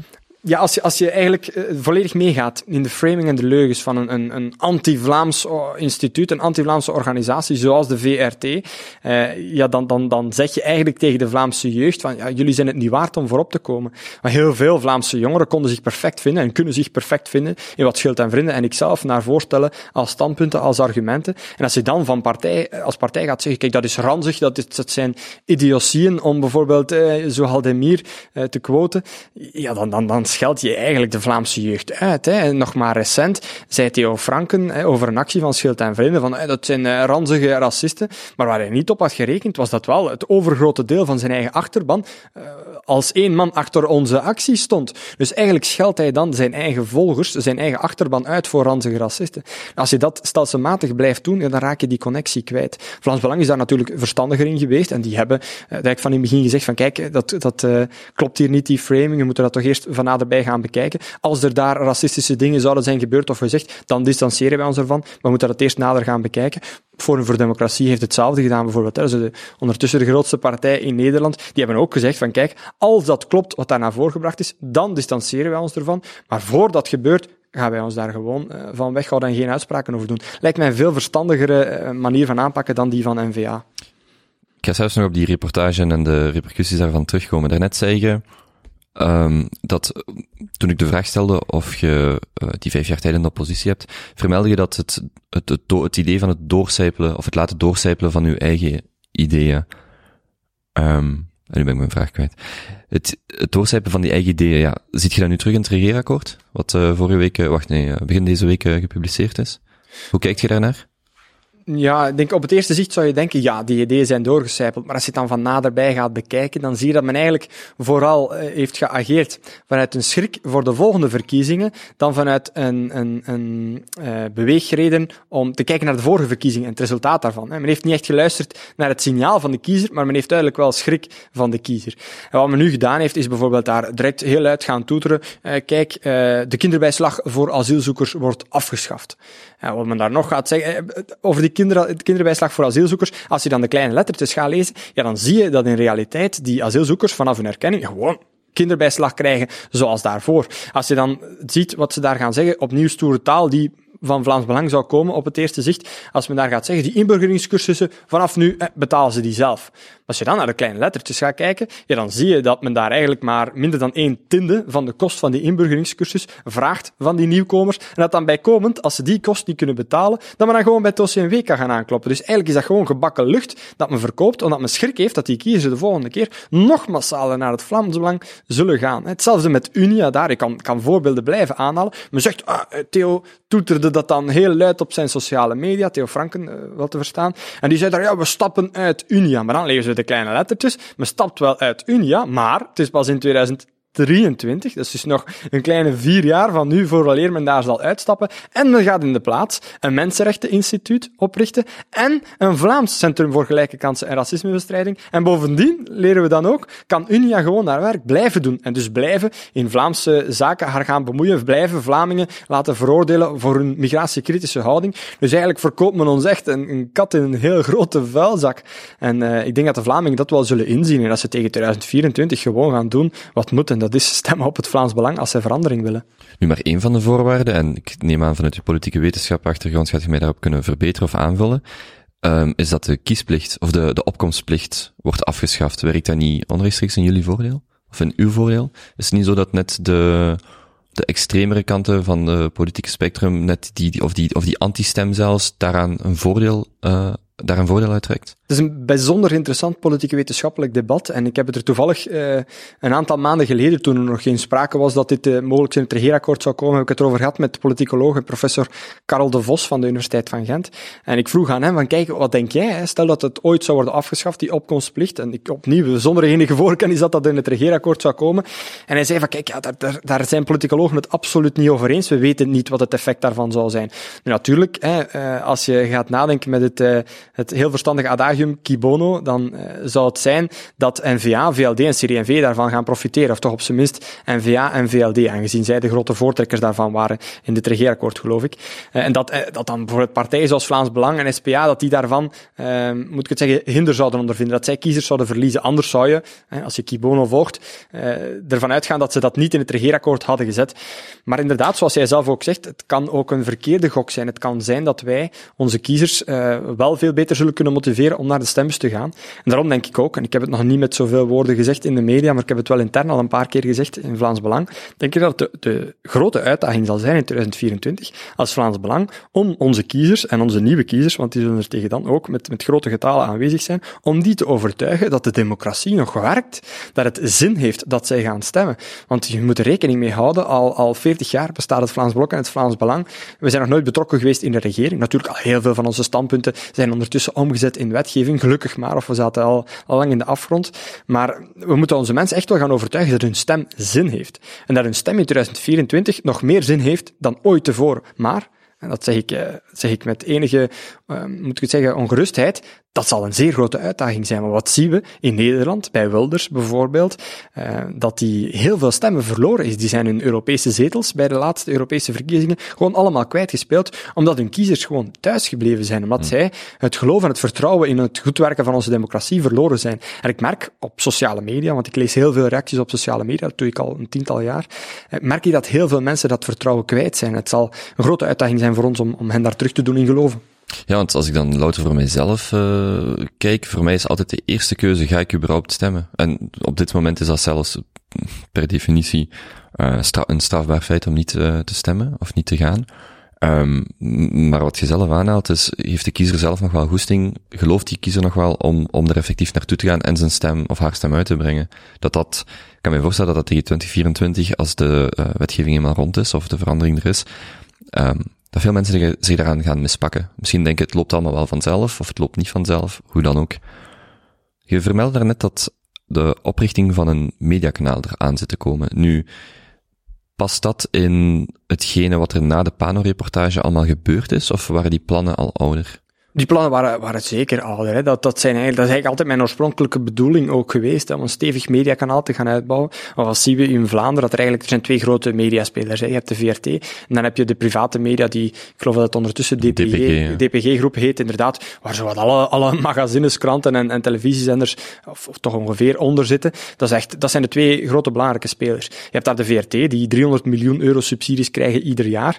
En, en die, die toch hoofdzakelijk, ja, in mijn ogen linkse propaganda en Vlaamse zelfhaat verspreiden. En dan heb je eigenlijk de, de, de ja, moet ik het zeggen, DPG-groep, eh, VTM. Het Vlaamse zelfhaat. Ja, de, ja die, die, die VTM en dergelijke meer, die eigenlijk ook volgens mij vanuit een veel te pro-establishment houding het nieuws verslag geven, omdat zij ook gigantisch veel subsidies noemen zou fout zijn, maar wat wordt er daar gedaan? Men krijgt daar heel wat belastingsvoordeel. Er is geen BTW op gedrukte media. Die, die kranten worden dan gratis ook bedeeld door, eh, op kosten van de belastingbetaler. En op die manier, ik geloof dat het meer dan 400 miljoen is, dat die private media op die manier krijgen. Dus die hebben er eigenlijk allemaal heel veel baat bij om het establishment te gaan ondersteunen. Om het status quo in stand te houden.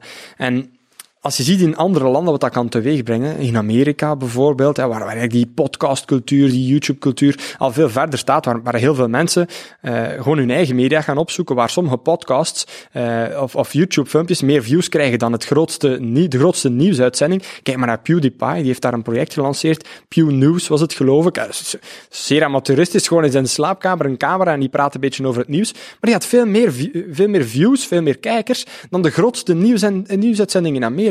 Dus er is daar een enorme opportuniteit, maar hier in Vlaanderen en in België zitten wij serieus achter op dat vlak. En daar wil ik op inspelen om een ander geluid te laten weerklinken. Moet dat het meest objectieve geluid ooit zijn? Nee, dat hoeft niet, hè, want we hebben momenteel de, het meest linkse geluid al dat heel vaak aan bod komt in de media. En dan zou er ook wel eens een rechtsconservatief nationalistisch geluid mogen gehoord worden, zodat mensen eigenlijk kunnen switchen tussen de beide.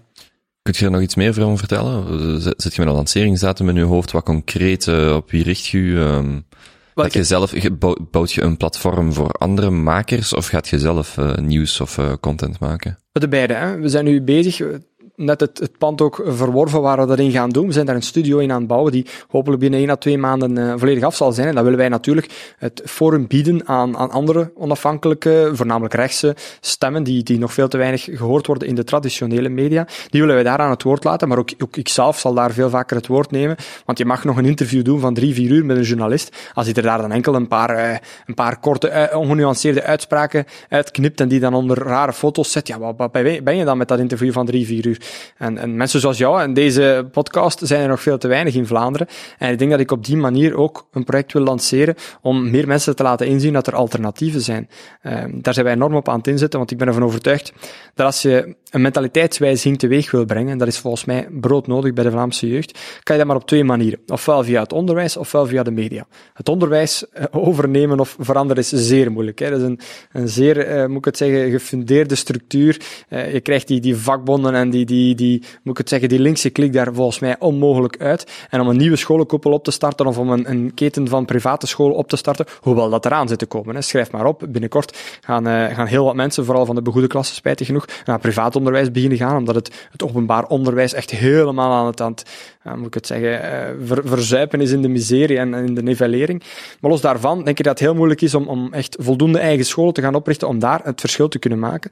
Maar wat je wel kan doen, ik heb het daarnet al, al, al aangehaald, is een eigen mediakanaal opstarten waar je met zeer beperkte middelen, je hebt niet zoveel geld of, of tijd nodig daarvoor, waar je een boodschap kan gaan verspreiden die door uh, tienduizenden, honderdduizenden, misschien zelfs miljoenen mensen kan worden beluisterd. Wanneer zou het dan live gaan? De studio is over een maand of twee klaar. Uh, zit je met een lanceringsdatum 2020? Tegen 2020 zou het zeker in orde moeten zijn, denk ik. Hè. En we gaan proberen zo snel mogelijk zaken van de band te laten rollen. Hoe doen we dat nu? Op een veel amateuristischere manier. Maar het is de bedoeling om dat allemaal te gaan automatiseren, professionaliseren. En dan eigenlijk ja, misschien zelfs op termijn naar wekelijkse nieuwsbesprekingen te gaan. Naar wekelijkse talkshows met, met gasten om die uit te nodigen van binnen- en buitenland. Om het Vlaams publiek eh, ook met die vorm van media kennis te laten maken. Is er financiering voor nodig? Daar is financiering voor nodig. We hebben uh, een tijd geleden met Schild en Vrienden daar een crowdfunding voor gedaan. We hebben daar toen, uh, ik geloof, 8000 euro mee opgehaald. We hebben daarmee een uh, professionele camera, geluidsapparatuur, lichten en zo aangekocht. maar nu hebben we ook effectief de ruimte om die in te gaan zetten. We moeten die ruimte nog isoleren, het plafond een beetje vergroten en dergelijke meer. En dan kunnen we echt van start gaan. Terug naar mijn snelle vragen. Wat is nu eigenlijk officieel uw jobtitel? Volksvertegenwoordiger. Volksvertegenwoordiger. Ja, en daarnaast zelfstandige. Wat doet u vandaag nog als uh, ondernemer? Ik, ook daar kan ik niet te veel over zeggen. Hè. Er zijn al een aantal stalkers geweest die mij op dat vlak uh, serieus hebben lastiggevallen. Uh, ik heb altijd eigenlijk ook gezegd in mijn jeugd, ik wil ondernemen en aan politiek doen en in die volgorde. Uh, het is nu momenteel vooral omgekeerd. Ik doe aan politiek en probeer daarnaast ook wat te ondernemen. Omdat het natuurlijk moeilijk is. Hè. Als je een politiek figuur bent, iemand ziet jouw naam staan en ja, je wordt niet meer aanzien als een ondernemer, maar als een politicus. Ehm, maar om dat niet nog moeilijker te laten verlopen dan het al gaat, ga ik daar niet te veel over zeggen. Even kijken. Um, ik, wil, ik wil graag. ben even aan het nadenken hoe dat ik uh, best, best eraan begin. Maar ik wil graag teruggaan naar eigenlijk het moment dat die panelreportage gelanceerd werd. Niet zozeer om, om, om inhoudelijk. Uh, wacht, ik ga hier beginnen. Op 9 september vorig jaar, 2018, uh, tweet je, voor eens en voor altijd, de schokkende memes die getoond werden in de Pano-reportage komen niet uit Schild en Vrienden. Mocht dat wel zo zijn, had Pano dat heus wel aangetoond, maar dat doen ze niet. Ze smijten gewoon de random memes. Er komt een gerechtelijk onderzoek dat ons gelijk zal geven. Hoe ver staat het daar nu mee? Wel, naar mijn mening nog altijd niet ver genoeg natuurlijk. Want we zijn een jaar later, we zijn dertien maanden later. Ja, het Belgisch gerecht werkt natuurlijk uh, zeer snel als het uh, hun goed uitkomt en zeer traag als het hun goed uitkomt. Hè. Wat we zien bijvoorbeeld bij Didier Reinders, die daar aanklachten krijgt van corruptie, hè, van fraude, uh, met toch een zeer dik dossier. Hè. Iemand, een, een ex-agent van de staatsveiligheid, die op pensioen is en die nu naar buiten komt eigenlijk met ja, serieuze corruptie. Hè, met daar miljarden die versluist geweest zijn, met daar gebouwen die op een corrupte manier gezet geweest zijn of verkocht geweest zijn. En wat wordt er gedaan? Op enkel enkele dagen tijd, wop, geseponeerd. Het onderzoek is afgelopen. Men heeft op enkele dagen tijd heeft men daar kunnen uitdokteren dat dat dossier eh, dat dat geclasseerd mocht worden. Nochtans, zelfs om die dossiers nog maar te lezen, heb je volgens mij enkele weken nodig als je dat met experts wil doen. Maar op enkele dagen tijd is volledig dat onderzoek rond. Natuurlijk was dat omdat die Reinders uh, enkele dagen na die aanklachten uh, moest gaan, gaan naar het Europees Parlement gaan om daar eigenlijk, moet ik het zeggen, zijn intrede te doen als Europees commissaris voor justitie. En als dat onderzoek nog zou lopen, dan zou men daar heel wat vragen over hebben gekregen van Europese parlementsleden. Dus heeft, heeft men er eigenlijk gewoon van tafel geveegd. Dus dan kan het heel snel gaan bij het Belgische recht. Maar als het is om Dries van Langenhoven aan de schandpaal te nagelen, uh, zoekt men echt wel, uh, gaat men kijken onder elke steen die er in Vlaanderen kan worden omgedraaid. En men heeft niks gevonden. Maar ik mag natuurlijk, ik heb voorwaarden opgelegd ook, ik mag geen uitspraken doen over de, de inhoud van het onderzoek. Ook zeer merkwaardig, want wat zien we? De woordvoerder van het uh, parket en van, van de magistratuur, ja, die mag daar wel uitspraken over doen. Die mag eigenlijk in de media gaan zeggen, Dries van Langenhoven, die is vandaag een hele dag verhoord. Of is Verlangenhoven is nu wel of niet in verdenking gesteld. Die mag daar van alles gaan doen over uitspraken en over aanklachten. Maar ik mag mezelf niet verdedigen. Dat is zeer bizar, hè? want men zegt daar dan, Dries Verlangenhoven is vandaag een hele dag verhoord geweest, terwijl ik die dag maar maximum een uurtje verhoord geweest ben, bijvoorbeeld. Dieper ga ik er niet op in, maar ik wil maar zeggen dat de tijd er wel nog zal komen dat ik al die leugens openbaar zal kunnen ontkrachten. Maar daarvoor heb ik natuurlijk eerst de volledige vrijspraak nodig. En uh, ook, zie, ook die zit eraan te komen. Ja, zat daar ook niet de nuance tussen in verdenking gesteld of in, opnieuw, ik heb geen juridische achtergrond, uh, maar ik herinner mij in, uh, denk ik, de, befaamde interview met uh, Kathleen Kools, dat daar de vraag werd gesteld, maar dat zij hem ofwel anders,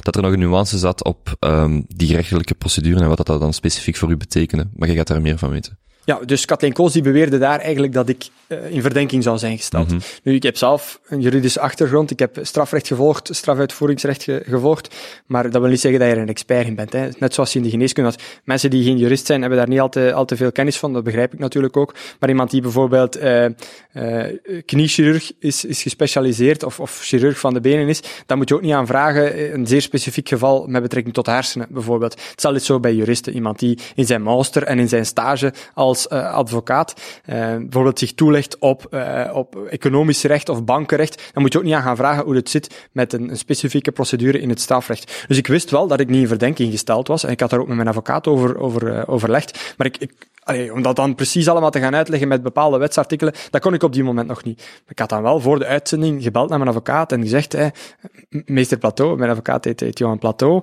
je bent toch 100% zeker dat ik niet in verdenking gesteld ben? Hij zei, ja, maakt u geen zorgen, je bent zeker niet in verdenking gesteld. We hadden ook contact opgenomen met uh, het parket en ik was niet in verdenking gesteld. Dus ik ga dan naar die uitzending en ik zie wel dat net ervoor VRT een artikel heeft gelanceerd waarin staat Dries van Langenhoven in verdenking gesteld. En ik zie ook dat Kathleen Kool zat daar op tafel ligt, Dries van Langenhoven gezet in verdenking gesteld. Maar ik was niet in verdenking gesteld. Want je kan maar op twee wijzen in verdenking gesteld worden. Dat men het je officieel meedeelt dat je in verdenking gesteld bent, dan krijg je dus een aangetekende zending of dan wordt je meegedeeld, jij bent in verdenking gesteld. Of automatisch van rechtswege als je wordt verhoord in het kader van dat onderzoek. En geen van beide zaken was gebeurd. Dus ik was niet in verdenking gesteld. Maar wat heeft Kathleen Kools gedaan? Ze heeft dan achteraf gezegd, ja, maar uh, hij is wel in verdenking gesteld, want hij is, uh, wat was het daar, hij is niet formeel in verdenking gesteld, maar hij, het komt wel overeen met in verdenking gestelde. Maar wat zij wist, is dat de gemiddelde Vlaming, waartoe u ook behoort, hè, geen gigantische juridische achtergrond heeft en dat die nuance niet, niet begrijpt tussen de beiden. Maar wat gebeurt er? Dat is een heel juridische uitleg, maar ik zal het heel kort en simpel uitleggen, want zo ingewikkeld is het eigenlijk niet. Wat gebeurt er als je in verdenking wordt gesteld en er zijn, uh, dat, kan alleen maar als er echt aanwijzingen zijn dat je een bepaald misdrijf zou hebben gepleegd. Maar als je in verdenking gesteld heb je bepaalde rechten. Je mag dan bijvoorbeeld aanvragen dat je je dossier mag gaan inkijken. Je mag ook bepaalde onderzoekshandelingen voorstellen. Dat wil dus zeggen dat ik iets zou mogen zeggen, ja maar ga eens bij de VRT kijken, die journalist heeft daar een interview met mij gedaan waaruit blijkt dat dat niet waar is wat dat jullie hier zeggen. Ik mag dan voorstellen dat zij bepaalde onderzoeks onderzoekshandelingen gaan doen. Maar je mag dat alleen als je in verdenking gesteld bent. Als er dus eigenlijk aanwijzingen zijn dat je schuldig zou zijn. Maar dus mensen die, waarvan er nog geen grote aanwijzingen zou zijn dat zij schuldig zouden zijn, die worden niet in verdenking gesteld. En die zouden dan niet zeggen, ik wil het onderzoek inkijken, of je moet dit of dat gaan onderzoeken, die mogen dan geen onderzoekshandelingen voorstellen. En dat is, ik geloof door, door het grondwettelijk hof, is, is, of, toch door, door een hoge rechtsinstantie, is dat beoordeeld geweest als onrechtvaardig. Omdat dan eigenlijk iemand die waarschijnlijk schuldig is, of waar een grote kans toe is dat hij schuldig zou zijn, die heeft meer rechten dan iemand die waarschijnlijk niet schuldig is. En dan heeft men uh, in de rechtsleer, dat is dus de artikels die erover worden geschreven door rechtsgeleerden en advocaten, dergelijke meer, heeft men eigenlijk het, de figuur van de in uh, vergelijk, of in, in, in Nee, gelijkgestelde met in verdenking gestelde heeft men die gecreëerd. Dat zorgt er eigenlijk voor dat mensen die niet in verdenking gesteld zijn, niet voor alle duidelijkheid, dat die wel dezelfde rechten hebben als iemand die in verdenking is gesteld. Maar dus een gelijkgestelde met in verdenking gestelde, die is absoluut niet in verdenking gesteld. Dus duidelijk niet. Daar is geen enkele discussie over mogelijk. Dat is geen grijze zone of grijze situatie. Dat is zwart-wit. Je bent in verdenking gesteld of niet. En ik was op dat moment niet in verdenking gesteld. Maar omdat er onderzoekshandelingen naar mij gesteld waren, was ik wel gelijkgestelde met in verdenking gestelde. Waardoor ik bepaalde rechten had, mijn dossier mocht inkijken, onderzoekshandelingen voor mocht stellen. En iedereen weet dat. En daarom zag je ook direct Fernand de Keuleneer, Karel Antonis, een aantal advocaten die actief waren op Twitter, ook professoren, hè, die, die helemaal niet van mijn kant van het politieke spectrum zijn of zo, die mij gelijk gaven. En zag dan ook twee dagen later dat de standaard en de morgen eindelijk ook durfde zeggen, ja, eigenlijk had er iets van langer over daar wel gelijk, hij was niet in verdenking gesteld. En wat zien we dan ook? Een zeven of achttal maanden later ben ik dan uiteindelijk wel in verdenking gesteld. Maar je moet dan niet denken dat Kathleen Koos dan gaat zeggen, ah ja, eigenlijk was ik fout, Dries van is pas nu in verdenking gesteld. Ik heb daarvoor geen excuses gehad, terwijl zij daar wel flagrant hebben gelogen. Die officiële verdenkingstelling was dat een aantal dagen voor de verkiezingen? Ja, dat was... herinner ik mij dat verkeerd? Nee, dat was niet een aantal dagen voor de verkiezingen, dat was twee dagen voor mijn eetaflegging. Dus dan heeft men mij uit mijn bed komen, komen halen. Dus dat is echt, ik noem dat staatsterreur, zoiets. Hè, want had ze mij gebeld of een, of een brief gestuurd, dan had ik zeker en vast naar het politiekantoor gekomen. Want ik, ik vroeg eigenlijk al een jaar om eindelijk eens naar mijn verhaal te luisteren, maar ze hebben dat een jaar lang niet willen doen. Um, en dus mijn, mijn bed komen halen en dan heeft men mij verhoord die dag. Dat was die befaamde dag en men zei, we hebben Dries van Langenhoven de hele dag verhoord. In realiteit was dat... Uh, een uurtje een verhoor of zo, helemaal geen hele dag.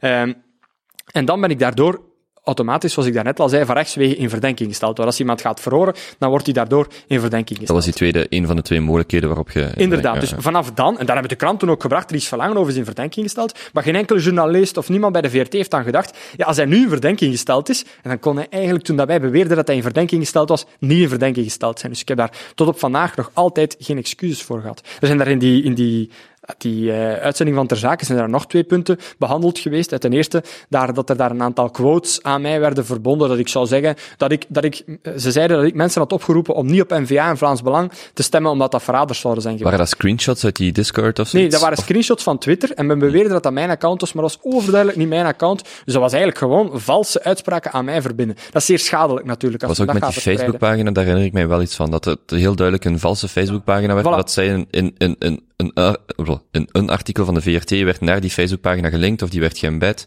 Uh, er stonden foto's, eigenlijk, screenshots stonden van die uitspraken op die Facebookpagina's. En men zei, dat is er iets van lang over geweest. Maar in realiteit was ik absoluut niet. Ik zou nooit zo'n zo'n domme dingen zeggen. Maar het is wel zeer schadelijk dat ze dat aan mij verbinden. En in die uitzending ook, heeft Kathleen Koos, dat heeft ze dan wel toegegeven, dat dat fout was. Maar ik heb daar geen excuses voor gekregen. Ondanks het feit dat ik daar wel serieuze schade door leid. En dan het derde twistpunt in die uitzending, want dat was een, een spijtig genoeg een, vrij kinderachtig wel eens niet eens spelletje. Uh, maar een derde punt dat zij aanhaalde was dat ik ooit zou hebben geschreven in Paliterke. Paliterke is een, een Vlaams nationalistische krant.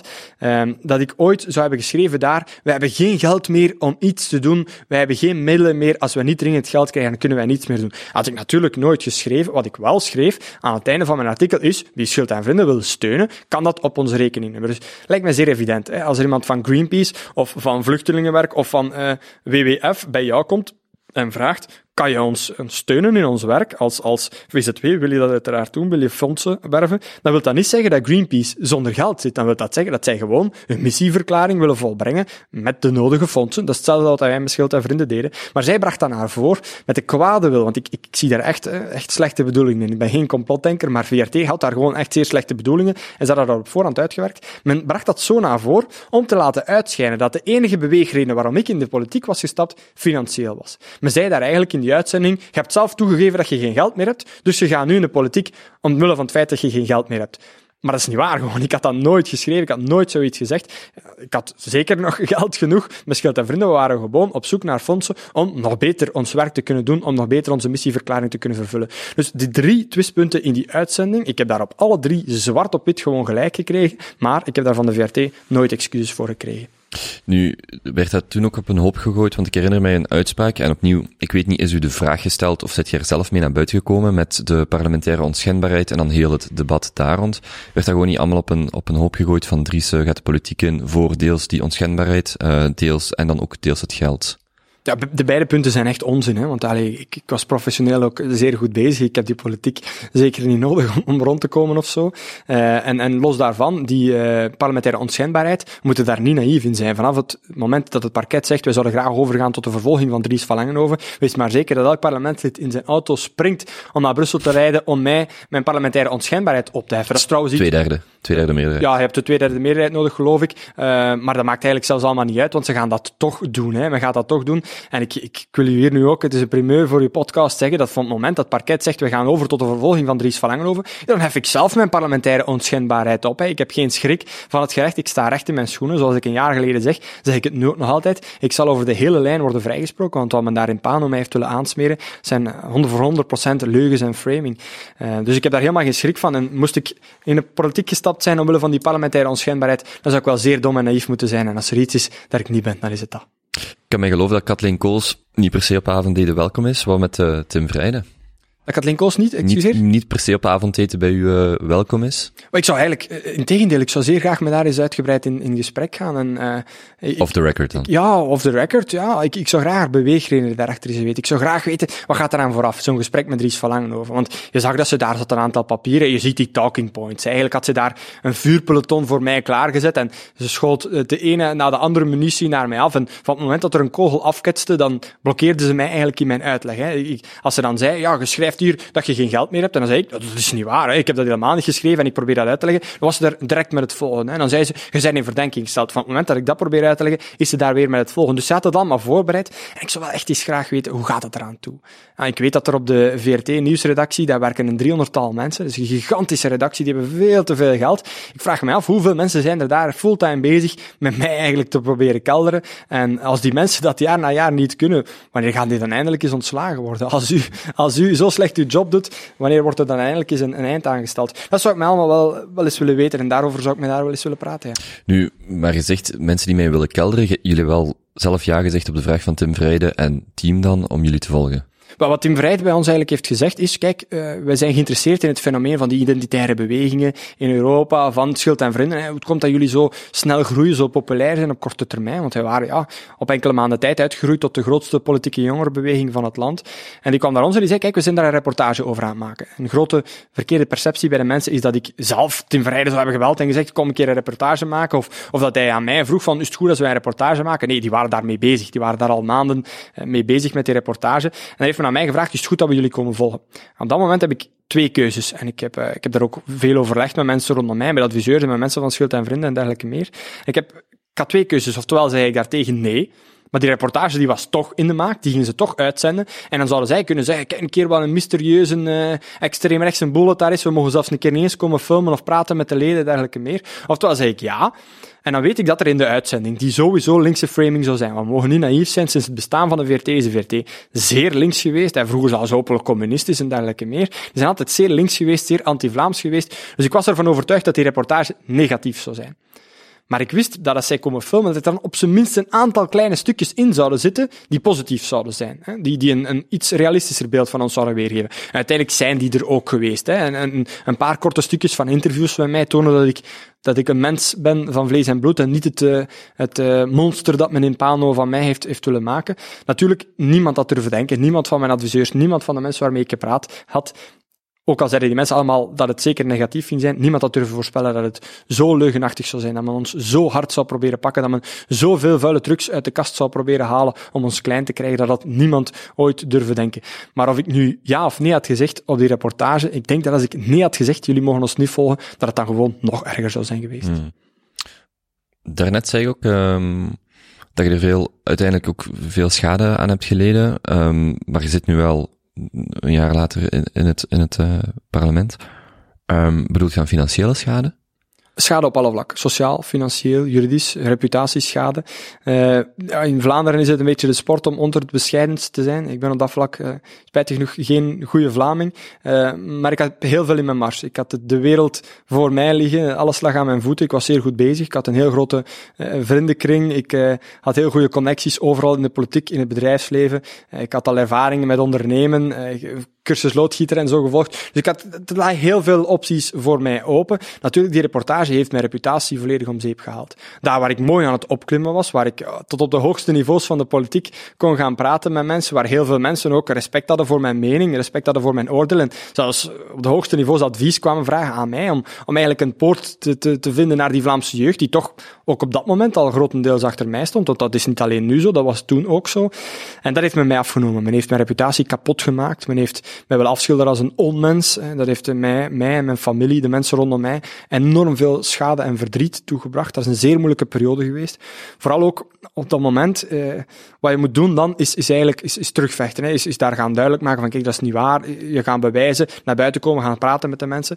Maar als men dan nog eens het gerecht ook op een georganiseerde manier. Want dat was een 1-2'tje tussen het parket en de VRT, daar moeten we niet flauw over doen. Als men dan het gerecht nog eens op je afstuurt ook, die dan je smartphone en je computer komen afpakken, waardoor je eigenlijk niet eens meer met je advocaat kan communiceren, niet meer eh, met, op sociale media kan communiceren, en daarboven dan nog smijt me je vanuit de universiteit. Het was het een het ander. Het was gewoon een georchestreerde eigenlijk uh, kaltstelling van mij. Op alle vlak heeft men mijn opportuniteiten willen afnemen en had ik niet uh, ja, het, het, is in Vlaanderen het taboe om, om jezelf een compliment te geven, maar had ik niet zo'n sterk persoon geweest, had ik niet zo'n ruggengraat gehad en zo'n doorzettingsvermogen, dan had ik hier vanavond uh, niet meer voor u kunnen zitten. Je zei net een 1-2'tje, bedoelt je dan, de reportage komt uit en dan wordt het gerecht ingelicht en dan worden er dingen in beslag? Het was, het was duidelijk dat er op voorhand allemaal al inlichtingen waren. Hè. De Universiteit hmm. Gent, de VRT, het parket, die, ah, okay, okay. Ja, die communiceren ja. met elkaar. Dat is niet alleen in deze zaak zo, dat is in het verleden ook al gebeurd. Uh, vanuit bepaalde instanties. Uh, ja, ik, ik, vermoed dat zij ingezien hadden dat ik op termijn een gevaar zou kunnen betekenen voor hen. En daarmee bedoel ik dan een politiek gevaar, hè, geen, geen echt gevaar. Uh, maar ik zat in de raad van bestuur van de Universiteit van Gent. Ik had daar al twee keer op rij bewezen bij de studentenverkiezingen dat ik heel veel mensen kon mobiliseren, dat ik veel mensen achter mij kon krijgen. Ik was de oprichting van een beweging die op enkele maanden tijd uitgroeide tot de grootste politieke jongerenbeweging van het land. En ik zat daar in die raad van bestuur eigenlijk al een vrij grote politieke rol te spelen. Ik heb daar aan het licht gebracht dat Luc van den Bossen, een, een, een bekend logebroeder en uh, ex-SPA-minister, dat hij daar um, was 20.000 euro kreeg voor twee vergaderingen van een half uur.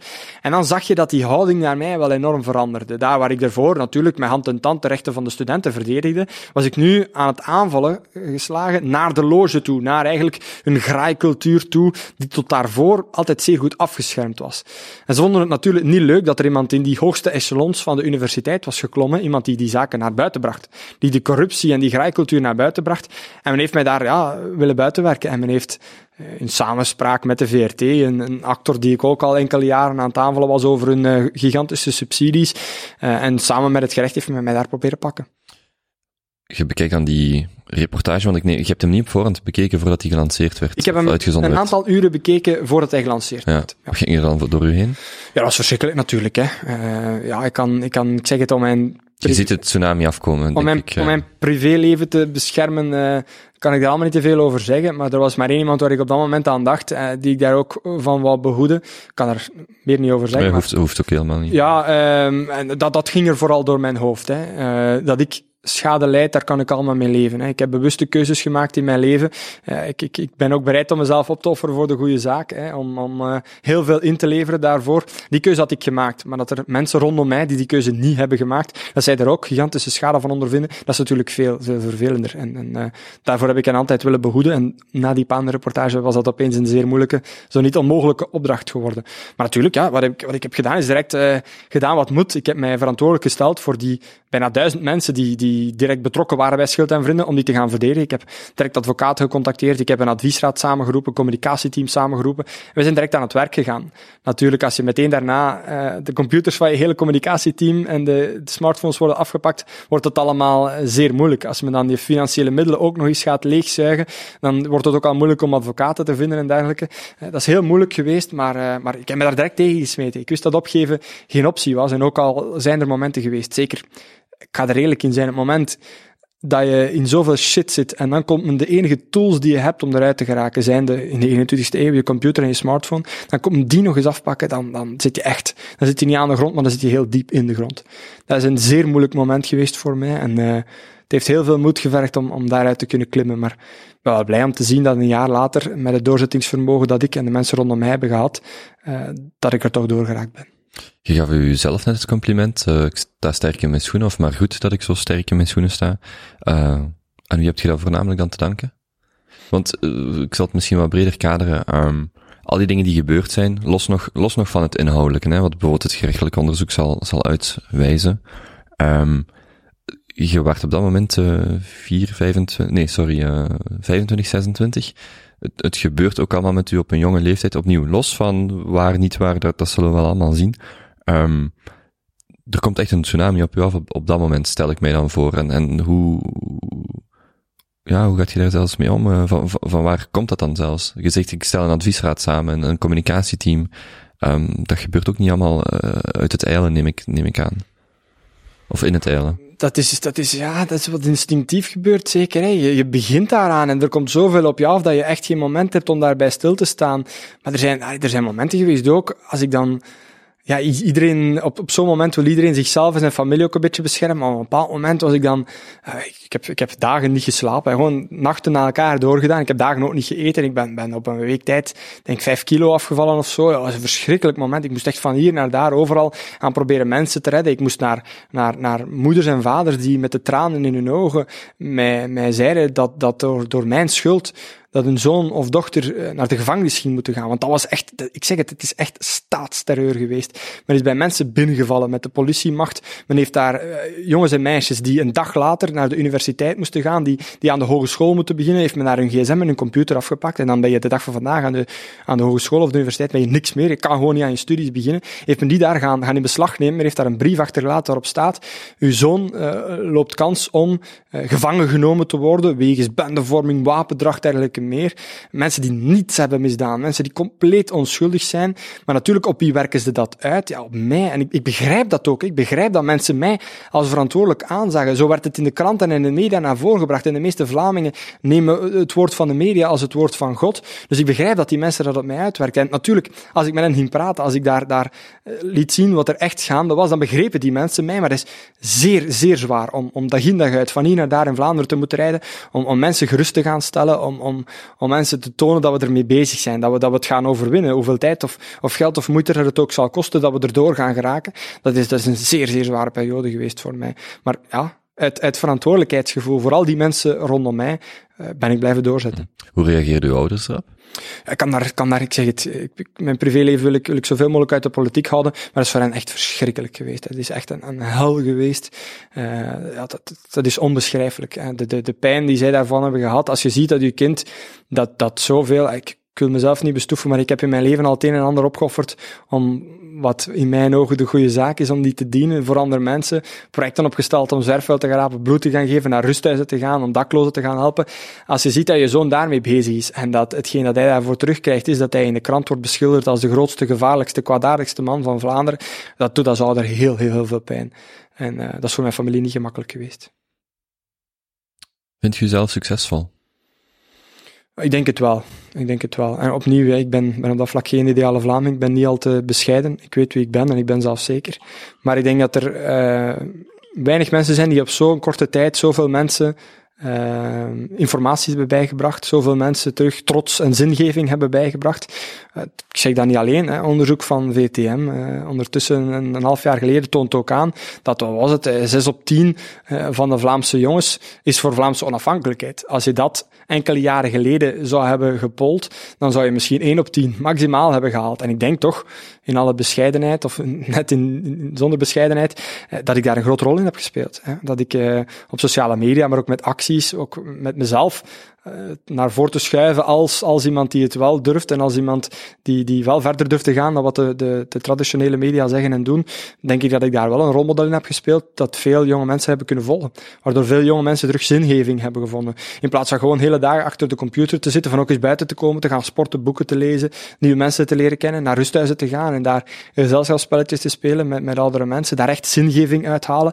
Ik denk dat ik op dat vlak heel veel heb kunnen verwezenlijken. En ik moet zeggen, eh, wat ik doe, ja, daar komt een zekere populariteit bij. Ik krijg veel mensen op straat die mij vastklampen. Ondertussen uh, een parlementair loon. Dat zijn allemaal leuke bijkomstigheden. Maar iemand die je stuurt, een jongen of een meisje van jonge leeftijd die je stuurt en die zegt, je hebt mijn leven verbeterd. De droom heeft mijn leven weer zin. Ik ga Ik zei het, het was een zeer persoonlijke getuigenis van iemand die zei, hij woonde dicht bij een rusthuis en hij deed niet anders dan computerspelletjes spelen of zo, maar door mij was hij naar dat rusthuis is gegaan op de bonk af naar die balie gegaan en daar gevraagd, is er hier iemand die, die heel weinig bezoek krijgt of geen bezoek krijgt? En die was dan met die mensen gaan praten. En is dan door mij eigenlijk van zijn computerverslaving afgeraakt. Die is dan beginnen praten met mensen, ondertussen aan het sporten geraakt, een vriendin. Alles gaat daar supergoed mee. En zo van die verhalen krijg ik zeer regelmatig. En is dat zuiver door mij? Absoluut niet natuurlijk. Maar als ik daar een rol bij heb kunnen spelen, bij het verbeteren van mensen hun leven, en als gevolg ook het, het verbeteren van onze natie, want dat is mijn hoofddoel, mijn missie, dat geeft me echt wel de moed om door te gaan. En in, in die zin acht ik mezelf succesvol. Ehm, eerder in het gesprek uh, haalde je Jordan Peterson even, even aan. En, ik, en nu dat je zelf vertelt over de, de, de dingen die u belangrijk zijn, ook toen nog eens expliciet vragen. Uw, uw kernovertuigingen, dingen, of Jordan Peterson's boek, uh, wat is het, 12 Rules for Life, heeft, uh, hebt jij zo een, een aantal vaste ideeën, overtuigingen, wat voor u de, de, de kern maken van, van wie je zijt, waar je voor staat? Als je ze zelf moet uh, bespreken of zelf moet uh, identificeren? Ja, altijd de beste versie zijn van jezelf. Als iedereen de beste versie is van zichzelf, dan hebben we automatisch ook het beste geheel. Dan hebben we de gezondste, sterkste natie met, met gezonde wortels, met een goede toekomst. Ik denk dat dat zeer belangrijk is. Ik probeer mensen daartoe aan te zetten. Maar dat vergt natuurlijk ook dat ik dat zelf ook doe. Dat ik zelf ook me bezig houd met mij informeren, met goed te zijn voor de mensen rondom mij, met vrijwilligerswerk te doen, met de sport en dergelijke meer. Uh, ik denk dat dat zeer belangrijk is. De beste versie zijn van jezelf. Ligt ook in lijn met wat Jordan Peterson uh, heel vaak naar voren brengt. Um, daarnaast denk ik ook dat het belangrijk is dat we onszelf zien als een deel van een groter geheel. Ik ben tegen die, die doorgedreven individualisering van de samenleving. Ik denk, als iemand langs de weg aan, het fietsen is bijvoorbeeld, hè, want ik zit zelf ook heel vaak op de fiets en ik erger me er mateloos aan dat je heel vaak langs de weg van die gelletjes ziet liggen, van die zakjes waar een gelken in, zit voor te sporten, dat die, die zakjes zijn gemaakt vanuit een soort dun metaal. Dat ligt daar bijna 100 jaar nog, hè. Dat, is, dat, dat gaat nooit weg. Maar iedereen die daar voorbij rijdt, voorbij dat fietspad, denkt, wat maakt mij dat uit, hè. Het is er maar eentje. Als iedereen gewoon zichzelf ziet als een soort wereld op zich, als een, egocentrisch individu, ja, dan is dat niet erg van zoiets in de struiken te gooien. Maar het is pas vanaf dat je door hebt dat je deel uitmaakt van een groter geheel. Van een gezin, van een familie, van een vriendengroep, van een dorp, van een stad, van een natie, een Vlaamse natie, een, een Europees volk. Het is pas als je dat door hebt, dat je door hebt, dat als je zoiets in de struiken gooit, of als je iemand anders aanzet om iets slecht te doen, of als je niet vriendelijk bent tegen mensen, dat dat dan een gigantische weerslag heeft. En, en daar probeer ik mensen te doen inzien, en dat is ook mijn vuistregel in het leven, om, om, om zo door te gaan. En daarnaast, en dat is uh, mijn belangrijkste regel dan, is dat ik alles in functie doe van die idealen. En ik ben daar zelf veel te doorgedreven in, en ik weet dat dat ooit misschien... Uh, mij zuur zal opbreken in die zin dat ik mijn leven daar echt wel aan geef en dat ik mijn gezondheid daar ook onder laat leiden. Maar er is niets in mijn leven dat ik niet doe met het oog op mijn idealen en op mijn principes, mijn missieverklaring, wat, wat, ik, wat ik wil bereiken in het leven. En ik denk misschien niet te weinig aan, aan mezelf, aan, aan plezier of aan, aan de dingen die ik zelf leuk vind. Uh, De beste versie van uzelf zijn. Ik kom morgen een PvdA tegen die tegen mij zegt, ik probeer de beste versie van mijzelf te zijn, en daarna een, zeg maar, een Vlaams belangstemmer die metalen zakje weggooit. Met wie heb je dan nog de, de dichtste band? Ik zal eender van, van wie daarop aanspreek. Hè. Ik, ik, het gebeurt heel vaak dat ik mensen sigaretten bijvoorbeeld op de grond zie smijten. Dat is iets zeer controversieel. Ik maak me daar niet populair mee, want er zijn in Vlaanderen heel veel rokers. Heel veel daarvan zullen wel achter mijn idealen staan. Maar gooi dat toch alsjeblieft niet op de grond. Dat, dat, dat ligt daar jaren daarna nog. Hè. Dat verdwijnt niet. Veel mensen denken misschien, of, of zullen zeggen dat ze denken dat dat, dat, dat opgaat. Hè. Dat dat gemaakt is van papier of zo. Maar het vergaat niet zomaar. Hè. Als ik iemand zie die een blikje weggooit. En de plaatsen waar ik zwerf wil rapen, liggen er gigantisch veel blikjes bier in de berm. Eh, dan, dan zeg ik daar meteen iets op. En dat maakt me niet uit of dat er een PvdA of een Vlaams Belanger is, of iemand van Groen of van CD&V, dat maakt mij allemaal niks uit. Um, dus, dus daar zal ik sowieso iets op zeggen. Maar het, het, de mensen die zichzelf proberen te verbeteren, verbindt u dan meer met hen dan misschien de politieke overtuiging die ze hebben of aanhangen? De, de, moet ik het zeggen, de beste versie van jezelf zijn, en dus het beste willen voor de Vlaamse natie, dat hangt natuurlijk ook samen met Vlaams nationalist zijn, met het beste voor de natie willen. Iemand die, die lid is van PvdA, en ik wil natuurlijk niet iedereen over dezelfde kam scheren, maar iemand die overtuigd communist is, want anders word je geen lid van de PvdA, ja, die kan in mijn ogen niet het beste willen voor de Vlaamse natie, want communisme, dat heeft in het verleden enkel tot honger, armoede en heel veel onschuldige doden geleid. Dus wie die ideologie aanhangt, ja, die mag nog papiertjes gaan oprapen, of die mag nog heel goed omgaan met zijn leefmilieu, dat kan in mijn ogen niet iemand zijn die het beste voor heeft met de, met de Vlaamse natie. Maar dat zijn toch twee heel verschillende dingen. Wanneer je zegt iemand die de beste versie van zichzelf is, en dan uh, zo, en dan hetzelfde maar in de context van de Vlaamse natie of, of van Vlaanderen. Dat zijn toch twee op, op het spectrum tussen een individu en een collectief lopen die toch niet op dezelfde lijn? Ik ben het daar, ben het daar niet mee eens. Een communist die, die het stoot ook de verantwoordelijkheid af. En dat is niet alleen bij communisten zo, dat is bij socialisten ook zo, bij, bij mensen die PvdA, Groen, SPA en dergelijke meer aanhangen. Dat zijn mensen die de verantwoordelijkheid van zich afduwen. Hè. Zij moeten het niet doen. Hè. De klimaatverandering bijvoorbeeld, ze duwen dat allemaal van zich af. Het feit dat die staatsschuld er is, duwen ze vooruit naar de volgende generatie. Die migratieproblemen, dat zal ook de volgende generatie wel, wel oplossen. Dat zijn mensen die geen verantwoordelijkheidszin hebben. Mensen die het communisme aanhangen, die zeggen eigenlijk gewoon elk probleem in de samenleving, elk probleem dat er nog maar zou kunnen opduiken, dat moet de overheid oplossen. Dat hang ik helemaal niet aan. Ik zeg, mensen moeten hun verantwoordelijkheid nemen. Iedereen, elke individuele Vlaming moet zijn verantwoordelijkheid nemen, want, zoals ik al zei, we zijn deel van een groter geheel. En dat geheel kan maar werken als alle kleine deeltjes van dat groter geheel de beste versie zijn van zichzelf en hun verantwoordelijkheid opnemen. Hm. Ik ben nog niet helemaal overtuigd van de link dan hoe dat, dat tot Vlaams nationalisme lijkt. Want als, als je tegen mij, ik zal het concreet maken, ik lees bijvoorbeeld Jordan Peterson's boek, waar is dan de stap naar Vlaams nationalisme? Waarom, als ik niet het, het verlangen voel vandaag, om, of als ik mij niet bij die zes op de tien jongeren uh, reken die Vlaamse onafhankelijkheid willen, waar zit dan de link nog tussen beiden? Dat is volgens mij Waar stop ik dan met de beste versie van mezelf te zijn? Dat is de grootste kritiek op, ook op het werk van Jordan Peterson. Het is veel te individualistisch. En ik ben ervan overtuigd dat mensen, eh, wat Jordan Peterson levert goed werk en inspireert jonge mensen. En eh, een van zijn vuistregels, clean up your room, wie kan er daar nu tegen zijn natuurlijk. Hè. Maar hij is veel te, veel te individualistisch. Ik ben ervan overtuigd dat mensen pas echt die grote zingeving kunnen bekomen, die voldoening in hun leven, als ze zich deel voelen van een groter geheel. En Jordan Peterson spreekt dat eigenlijk tegen. Jordan Peterson zegt, hè, focus u op uzelf. Maar ik zeg, focus u op dat grotere geheel. En als je gaat focussen op dat grotere geheel, dan focus je automatisch ook op de gezonde manier op jezelf. Want je kan niet zeggen, bijvoorbeeld, uh, jij moet gaan sporten als je zelf niet sport. Je kan niet zeggen, jij moet meer boeken lezen als je zelf nooit een boek van spakt. Je kan niet zeggen, jij mag geen papiertjes op de grond smijten als je zelf net een blikje bier in de graskant hebt geworpen. Dus als je gaat denken aan dat collectief, als je gaat denken aan die groep, aan die, dat groter geheel, aan onze natie, dan denk je automatisch op de juiste manier aan jezelf. Komen we dan niet dicht bij religie? Wat zijn uw standpunten daarover? Religie is een, een zeer interessant debat ook. Hè. Ik denk dat we, eh, om eh, auteur Benno Bernhard te, te, te, citeren, ik denk dat we het katholicisme veel te snel van de cafetafel hebben geveegd, zonder erbij na te denken wat de gevolgen ervan zijn en welk vacuüm er dan zou komen.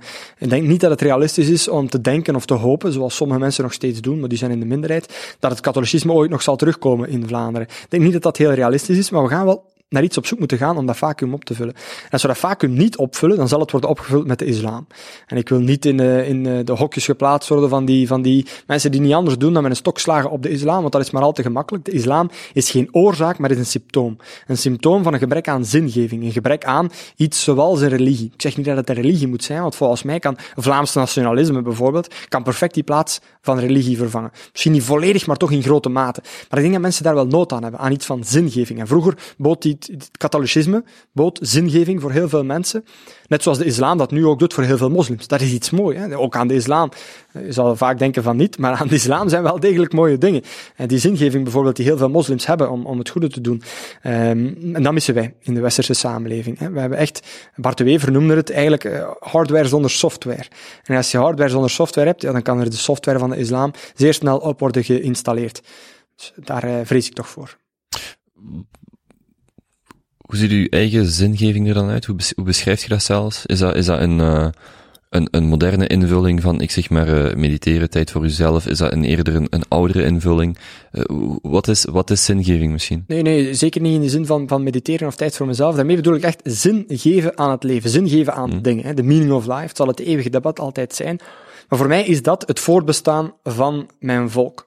Daar hangt automatisch ook het voortbestaan van mijn gezin, van mezelf, van mijn familie, van mijn omgeving uh, aan vast. En bij uitbreiding ook het voortbestaan van de Europese cultuur, het Europese volk, van onze Europese geschiedenis, de verderzetting daarvan. Dat is voor mij het grootste doel en ik zal mij daarin inschakelen. En als je dat de dag van vandaag zegt, dan word je een beetje, u, u doet het nu niet voor alle duidelijkheid, maar heel veel mensen zou je scheef bekijken als je dat dan doet.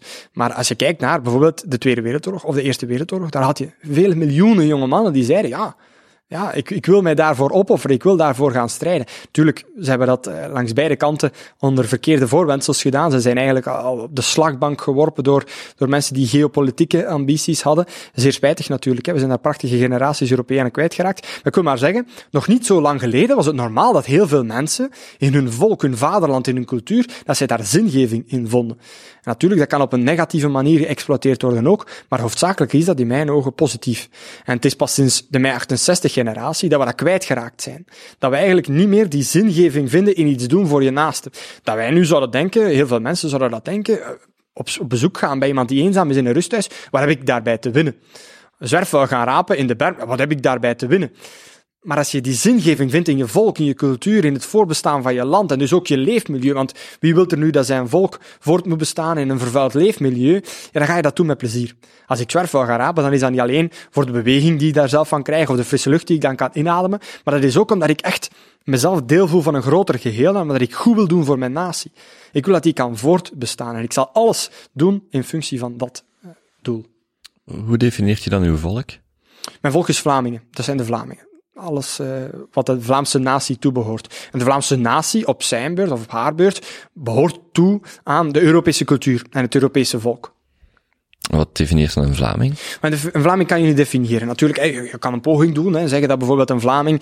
Uh, het begint bij taalkundige, neem ik aan. Uh, uh, nou, dus, Zelfs daar niet. Een misconceptie, denk ik. Hè, want als je zegt het begint bij taalkundige, dan zou je ook zeggen vanaf dat iemand Vlaams spreekt, is het een Vlaming. Dat is de, de, de doctrine die sommige NVA's aan hangen, maar daar reken ik mezelf zeker en vast niet toe. Maar uh, een Vlaming zijn, dat is een gedeeld verleden, een gedeelde toekomst, een gedeelde cultuur, gedeelde gewoontes, gedeelde identiteit, maar ook een gedeelde taal, een gedeelde principes. Maar je kan dat niet zomaar definiëren. Je kan niet een checklist gaan, gaan, gaan afvinken van, oké, als je hier uh, zes op tien punten haalt, dan ben je een Vlaming. Zo werkt het niet. Het is iets dat we instinctief aanvoelen. En het is net, ik zeg niet dat dat jouw beweegredenen waren om die vraag te stellen, maar het is uh, de beweegredenen wel van heel veel linkse denkers en academici om die vraag te stellen, omdat het dan makkelijk onderuit te halen valt. Hmm. Als je mensen gaat dwingen om een soort checklist te maken van wat is een Vlaming nu, dan zou je die checklist kunnen nemen en zou je dat kunnen gaan toepassen op mensen waar het een, een onverwacht resultaat geeft. Op iemand die dan eigenlijk instinctief waarvan je heel snel kan aanvoelen dat is een Vlaming, maar uit die checklist zou dan blijken dat het niet zo is. Dus eigenlijk iemand gaan dwingen om het Vlaming zijn of het Europeaan zijn te gaan definiëren, dat is eigenlijk om ervoor te zorgen dat je het onderuit kan gaan halen. Nu, daarom wil ik eerder eh, Douglas Murray aanhalen. Ik vond dat hij dan wel een, een vraag mij nu ook niet om een checklist te geven, want ik kan zijn boek niet in uh, tien zinnen samenvatten, maar dat hij wel een, een, een goed verhaal vertelde over wat dan in, in veel woorden die Europese identiteit of wat dan ook is, in historische context, in de actuele context, wat dat betekent. Als je dan bijvoorbeeld Bart Wever zijn boekje leest, je zei het zelf al, hardware, software zonder hardware, um, over identiteit is de titel, denk ik. Wat denk je daar dan van? Denk dat dat boekje van Bart de Wever, en het gaat wellicht wenkbrauwen doen fronsen bij de mensen, maar ik denk dat dat zeer gevaarlijk is voor het voorbestaan van onze natie. Wat Bart de Wever daar eigenlijk naar voren brengt, is dat de Vlaamse identiteit een soort grootste gemene deler-identiteit is. En hij verwijst heel vaak, natuurlijk, het is, het gespekt van uh, prachtige geschiedkundige anekdotes, zoals alleen Bart de Wever dat op een zeer interessante manier kan vertellen. En op die manier is het wel heel aangenaam, maar in realiteit wat daarachter zit, is een soort grootste gemene deler-identiteit. Dat is eigenlijk een soort spons. En alles wat je daar opgiet en in de spons blijft hangen, een paar dingen zullen er wel terug uit, uitlopen uit die spons, maar alles wat blijft hangen in die spons, dat maakt opeens deel uit van de Vlaamse identiteit. En dat vind ik zeer gevaarlijk, want als je zo'n vorm van grootste gemene deler-identiteit combineert met de massamigratie die we de dag van vandaag kennen, als je er elke keer andere uh, exotische, om het zo te noemen, elementen gaat aan toevoegen, zoals bijvoorbeeld de islam, dan zal dat op de duur een steeds groter deel gaan uitmaken van onze Vlaamse identiteit. En als je de doctrine van Bart de Wever van die grootste gemene deler-identiteit aanhangt, dan zou het zelfs kunnen dat binnen vijf jaar, en hij geeft dat ook zelf zwart op wit toe, bijvoorbeeld de hoofddoek, de islamitische hoofddoek een deel uit gaat maken van de Vlaamse identiteit. De doctrine die ik aanhang, is dat dat niet kan. Ik zeg, en ik heb dat altijd al gezegd in interviews, de hoofddoek is niet Vlaams en zal nooit Vlaams zijn. En vanaf dat identiteit benoemd wordt als zijnde inclusief voor de, Vlaamse, voor de hoofddoek, voor de islamitische hoofddoek, dan is dat geen Vlaamse identiteit meer. Dus Bart de Wever mag dan wel gaan zeggen, hè, dit is vanaf nu de Vlaamse identiteit. In realiteit is dat niet zo. En dat zal nooit zo worden. En hij haalt de hele tijd die Amerikaanse identiteit aan en hij verwijst dan naar de, naar de historische voorbeelden hè, van mensen die toekomen in Amerika en die American Dream, mensen die zich eigenlijk na een aantal generaties al Amerikaan gaan voelen, met de Amerikaanse vlag staan te wapperen. Maar dat Amerikaanse identiteitsmol is even failliet ons identiteitsmodel, als we dat nog een aantal jaren zo gaan blijven doorduwen. Maar wat zien we nu? Dat er in Amerika een gigantische divide is. Hè. We hebben daar eh, links en rechts die diametraal tegenover elkaar staan. Hè. Dat, dat, dat woedt daar, die culture war woedt daar enorm. En de culture war die wij in Europa kennen is maar een flauw afkooksel en een gevolg van die Amerikaanse culture war. Bovendien zie je dat er in Amerika die raciale, eh, moet ik het zeggen, raciale tendensen die er zijn, hè, van zwart tegen blank, van, van, van bruin tegen Aziatisch, om het zo maar te noemen, dat die enorm aan het oplaaien zijn. Dus dat, dat is daar echt aan het ontsporen. En wat zien we daar in sommige wijken? Dat er daar echt al ja, haatgeweld is van verschillende rassen tegenover elkaar. En dan vaak als we de cijfer erop nakijken en als er interraciaal geweld is tussen blank en zwart, zien we dat in 86% van de gevallen blanken daar het slachtoffer van zijn. Ik ben ervan overtuigd als we het identiteitsmodel van Bart Wever gaan aanhangen, van die grootste gemene deler, dat de Vlamingen daar op termijn zeker en vast het slachtoffer van gaan zijn. Blijven identiteit, veiligheid uh, de grote thema's voor de volgende vijf jaar?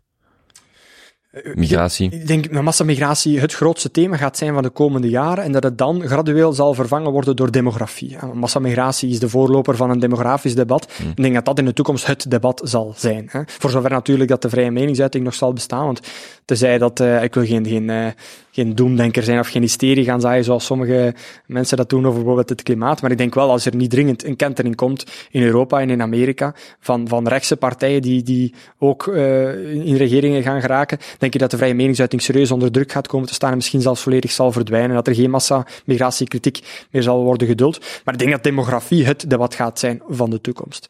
En dat zijn zeer controversiële thema's. Ik praat daar al enige jaren over en dat is misschien ook de reden waarom ik zo vaak aangevallen word. Maar demografie is alles. Hè. Demogra demography is destiny, wordt er in het Engels gezegd. En ik, ik, hang dat volledig aan. Dat is gewoon zo. Wat zien we in Amerika? Want daar worden wel eh, veel cijfers over het stemgedrag van mensen met een andere huidskleur, een migratieachtergrond, naar voren gebracht. In Europa worden die cijfers maar zelden bijgehouden. Wat zien we daar? Dat die mensen heel vaak links stemmen. Dat eigenlijk linkse partijen, als die voor open grenzen pleiten, dat die eigenlijk gewoon pleiten voor het importeren van kiezers. En als we zo blijven verder gaan, ja, dan zal het linkerspectrum uiteindelijk wel de macht grijpen overal in Europa. Dus ik denk dat die demografie op dat vlak echt wel bepalend is. Bovendien, als je opnieuw, als je daar een inclusief, eh, inclusieve identiteit, want zo wordt het mooi genoemd, en wie kan er nu tegen inclusiviteit zijn, hangt daar dan aan vast. Maar ik noem het liever een grootste gemene deler, identiteit. Als je dat aanhangt, dan zal het ervoor zorgen dat op termijn ons hele volk wordt vervangen in Vlaanderen. We zien dat nu al gebeuren. Hè. Dat, is, dat is geen rocket science, dat is gewoon hele simpele mathematische modellen. Hè. Het aantal allochtonen blijft stijgen, het aantal autochtonen blijft dalen. Om de duur worden de autochtonen dan gewoon vervangen door allochtonen. Dan zal de, de, de Vlaming, de etnische Vlaming dan ook bijvoorbeeld, die zal op, de, op termijn dan gaan verdwijnen en een minderheid worden in eigen land. Maar de mensen die de grootste gemene deler aanhangen, die zeggen dat is geen enkel probleem. Hè.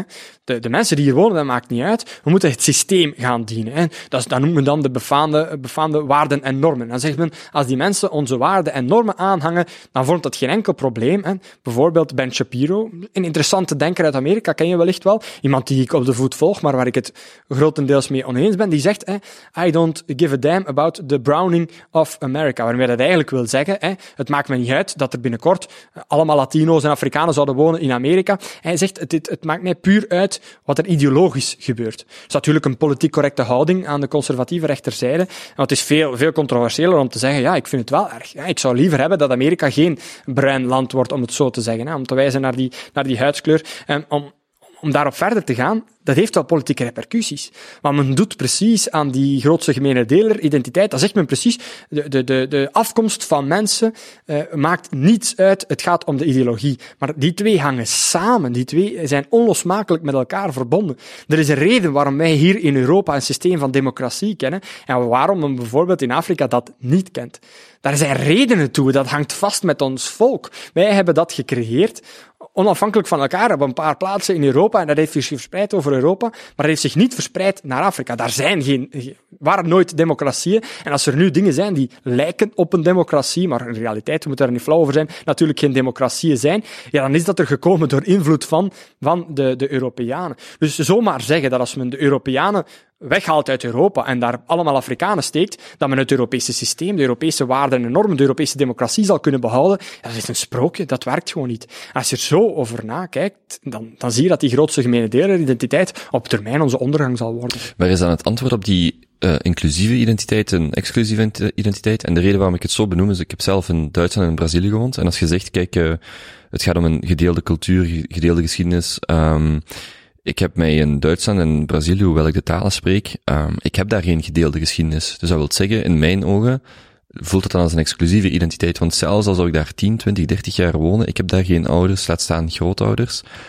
Groot, wel. Um,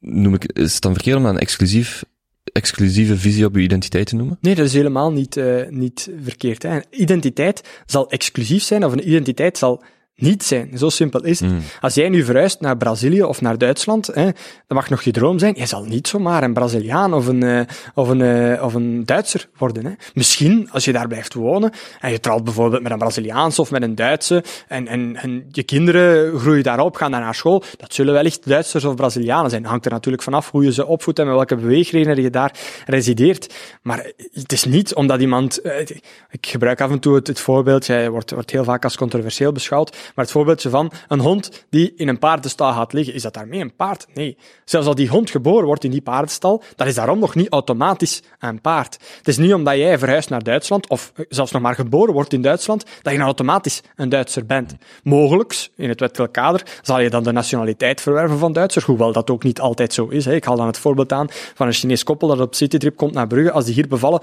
is het Chinees kindje niet automatisch een Bruggeling laat staan een Vlaming. Uh, dus, dus het is niet omdat je naar ergens verhuist, en zelfs nog maar daar kinderen krijgt, dat je dan automatisch deel gaat uitmaken van die natie. Je kan daartoe wel streven en op termijn kan je dat wel worden, maar het is niet een automatisch fenomeen. En een identiteit moet exclusief zijn. Als een identiteit, zoals een spons, zoals die grootste gemene deler identiteit, alles zomaar gaat absorberen waar het mee in aanraking komt, en dat is de wens van NVA en, en van, van Bart de Wever, want zij hopen op die manier eigenlijk eh, de, de situatie minder explosief te maken. Als je op die manier daarover gaat nadenken, dan heb je op een duur geen identiteit meer over. Want dan is je grootste gemene deler zo groot geworden dat je er niet meer mee kan werken. Ik had het wel nog niet eerder gehoord. Identiteit is exclusief of niet? Ja, ik sta daar volledig achter. Ik kijk even naar de tijd ondertussen. Um, ik ga nog eens een snelle vraag tussendoor gooien. Ik herinner mij een bepaalde periode ik denk vlak na de Pano-reportage, dat weet ik niet meer, waarin bijna elk artikel wat ik over u las begon met Dries van Langenhoven, zus zo, en ook strak in het pak. Dat kwam op, op een of andere reden, moest dat altijd vermeld worden wanneer, wanneer het over u ging. Um, sinds wanneer draag je kostuums? Dat is eigenlijk gegroeid hè, aan, de, aan de middelbare school. Ik ben naar een heel uh, normale landelijke middelbare school gegaan, waar er uh, één iemand rondliep op heel de school die een hemd aan had, en dat was dan die MS en hemd. Uh, maar dan ging ik naar de universiteit en mijn garderobe aangepast. Heb ik uh, een aantal hemden en polo's aangeschaft en een aantal deftigere broeken. En dan heb ik mij gedragen als een universiteitsstudent. Hè. Dan heb ik die, moet ik zeggen, meer kinderlijke kleding achterwege gelaten. Dan een aantal jaren later heb ik een, een, een plaats gekregen in de raad van bestuur gekregen meegedaan aan studentenverkiezingen. En dan kom je daar in een raad van bestuur met een aantal decanen, met de rector, vice-rector, een aantal professoren. Als je daar serieus genomen wil worden, of dat is toch mijn visie, dan moet je je daar ook naar kleden. Je kan daar dan niet gaan zitten met, uh, moet ik het zeggen, met je studentenkiel aan, hè, om, het in uh, een karikatuur te gieten. Dan moet je je deftig kleden. Dan heb ik uh, mijzelf een kostuum aangemeten. En voor serieuzere vergaderingen, bijeenkomsten, voor speeches, doe ik een kostuum aan. Ik moet natuurlijk ook een beetje compenseren voor mijn jeugdige leeftijd. Ik ben het jongste federaal parlementslid van België. om in een, eh, een, een, wereld van vooral oudere mensen rond te lopen, moet je er natuurlijk wel een beetje serieus uitzien als je serieus genomen wil worden. Ik vind, dat ook, ik vind dat ook belangrijk. Als je de beste versie wil zijn van jezelf, dan moet je ook uitstralen dat je zelfzeker bent, dat je het serieus meent.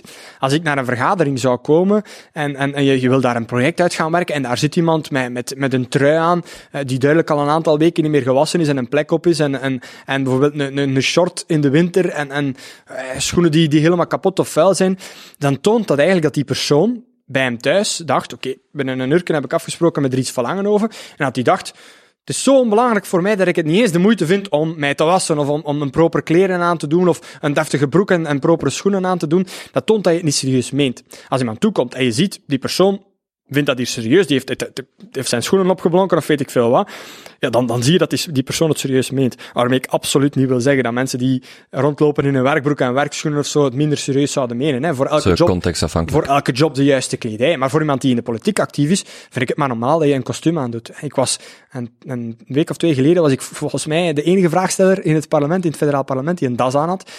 Ik zeg niet dat dat verplicht moet zijn of zo, hè, maar als je die job een beetje serieus neemt, kleed je er dan ook naar. Ik zie daar parlementsleden zitten met, met truien aan die, die voor mij eerder lijken op een pyjama uh, in het federaal parlement. Op die manier neem je je job volgens mij niet al te serieus. Is uw outfit een vorm van respect naar uw publiek, naar uw collega's? Zeker en vast. Een vorm van respect naar mijn publiek, en mijn collega's, maar ook naar mezelf. Ik vind als je zelf respect hebt, dan zorg je ervoor dat je, dat je deftig voor de dag komt. Dan zorg je ervoor dat je, dat je deftige kledij aan hebt en dat je, er, dat je er deftig uitziet. Dat je af en toe eens, om het zo karikaturaal te zeggen, naar de kapper gaat, dat je je wast en dergelijke meer. Want dat is daar een verlengstuk van. Hè. Ik vind, vind dat, je er, dat je een deftig, een gezond voorkomen moet hebben. Naar wie kijk je dan bijvoorbeeld? Van, ik vraag me af van, van, van waar het komt. Kijk je dan bijvoorbeeld naar uh, andere politici in het buitenland, uh, bepaalde oh, tankers? Voor, daarvoor uh... moet je absoluut niet naar het buitenland gaan om politici te zien die, waarvan hun kledij zegt, ik neem het hier allemaal niet te serieus. Of die zelfs omgekeerd. Hè. Nee, laat, het, als, laat het ons aspirationeel houden. De mensen waar je naar, naar opkijkt, waarvan je zegt, ah, ja, zo, zo, zo was er een bepaald moment, oh, de... zo wil ik er ook uitzien. Of, zo, of, die, of dat uit, die uitstraling. Nee, net, net het tegenovergestelde. Er, er, er, is een bepaald politiek denker die, die zeer hoog aanzien heeft in, in rechtse, rechtse midden en al heel wat op zijn palmarès heeft. Ik ga ook geen namen noemen, ik, ik wil mezelf niet in moeilijke papieren werken, maar die die komt onverzorgd voor de dag. Die zijn kledij is, is, is niet proper, die, die heeft geen, geen proper voorkomen. En dan stel ik mij altijd de vraag, als jij gaat zeggen, je moet hier dit en dat zo doen, als je andere mensen gaat adviseren, maar je hebt je eigen, je eigen zaken niet volledig op een rijtje. Dat, is, dat, valt samen te vatten in, in de zegswijze van Jordan Peterson. Hè? Clean up your room.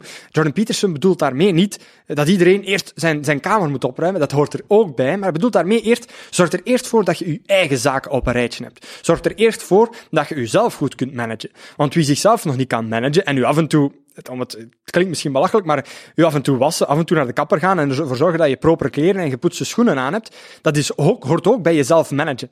En iemand die al, waarvan je al van meters ver kan zeggen, die persoon kan zichzelf niet managen, ja, waarom gaat hij dan mij gaan zeggen hoe ik mijn zaken moet managen? Dus ik vind dat toch, ik vind dat belangrijk. Wie zou je nog willen ontmoeten? Goh, veel mensen, veel mensen. Maar vooral off-record ik zeg het, ik heb in de politiek al zoveel mensen gezien die, die, die twee totaal verschillende mensen zijn on- en off-record. Mensen gaan dat over mij ook wellicht zeggen, hè, want eh, als je de Dries van Langenhoven uit interviews ziet of uit debatten of van op televisie, zeker dan als het gaat over die, die, dat interview bij, bij Ter Zaken, dan gaan mensen denken, wat voor, uh, voor iemand is dat, hè, en wat voor een ongenuanceerd persoon, of zelfs wat voor een verschrikkelijk persoon, of, of wat ik vaak hoor, voor een arrogant persoon is dat. Maar als mensen dan mij in het echt ontmoeten, dan, dan, dan zien ze wel dat ik helemaal zo niet ben, of toch in veel mindere mate zo ben. Um, maar er zijn heel veel mensen die ik wel zou willen ontmoeten, maar dan off-record en niet on-record. Zeg eens een naam. Als je morgen uh, kon kiezen. Goh, ja, natuurlijk. Een Donald Trump of een Vladimir Poetin, dat, dat zijn wel mensen die ik graag eens zou ontmoeten. Maar, maar ik heb wel al heel wat mensen ontmoet voor en achter de schermen waar ik heel veel van heb geleerd. Als ik u de vraag stelde um, of je jezelf succesvol vindt, um, toen zag ik ook een glimlach op uw gezicht. Zijt je een, uh, een gelukkig persoon? Ik ben vorig jaar heel ongelukkig geweest natuurlijk. Hè. Ik, heb, ik heb, uh, altijd, ben zeer, zeer ambitieus geweest. Ik heb de lat voor mezelf altijd heel hoog gelegd, wat er mijn leven niet altijd gemakkelijker op heeft gemaakt. Hè. Uh, ik denk dat er weinig studenten zijn die zoveel extracurriculaire engagementen hebben gecombineerd. Op een bepaald moment werkte ik heel hard. Als werkstudent was ik ook student-ondernemer. En succesvol in mijn studies, hè. geen herexamens en dergelijke meer. Ik zat in drie studentenverenigingen. Ik leg er altijd heel hoog. Ik wil, ik wil echt het maximale eruit halen. Elke ochtend denk ik, hoe kan ik ervoor zorgen dat ik het maximale uit mijn dag haal? En op het einde van mijn dag, als ik dat niet heb gedaan, dan, dan ben ik slapeloos. Dan kan ik niet goed slapen. Uh, maar ik moet nu wel zeggen dat ik de laatste maanden zeer goed slaap. Ik denk dat ik om mijn doelen te bereiken vrij goed bezig ben. Dat ik goed aan het bouwen ben aan, aan mijn twee grote doelen in het leven. Het enerzijds is dat een gezond en gelukkig gezin stichten. Dat vind ik zeer belangrijk. Ik denk dat er daar heel veel zingeving in te rapen valt. En dat de dag van vandaag enorm wordt onderschat hoe belangrijk dat zoiets is. En aan anderzijds zoveel mogelijk politieke verandering teweeg brengen in het belang van de Vlaamse jeugd en van een toekomst voor de Vlaamse natie. Ik denk dat ik op beide vlakken momenteel wel goed bezig ben, ondanks de grote tegenstand. En dat maakt mij wel een uh, gelukkig persoon, ja. Voorlaatste vraag. Hoe ziet een romantische avond bij of met Dries van Langenhoven eruit? Dat hoeft voor mij echt niet veel te zijn. Dat hoeft voor mij niet te veel toeters en bellen te hebben, maar samen iets koken, uh, met niet te veel mensen in de buurt. Uh, natuurlijk, door wat ik heb meegemaakt, is het heel moeilijk om nog op restaurant. Het gaat nog, hè, maar het is zeer moeilijk om op restaurant te gaan, om daar uh, een, een, tafeltje te hebben voor twee, zonder dat je bekeken wordt, zonder dat je schrik moet hebben dat er geen, geen foto's of zo genomen zouden worden.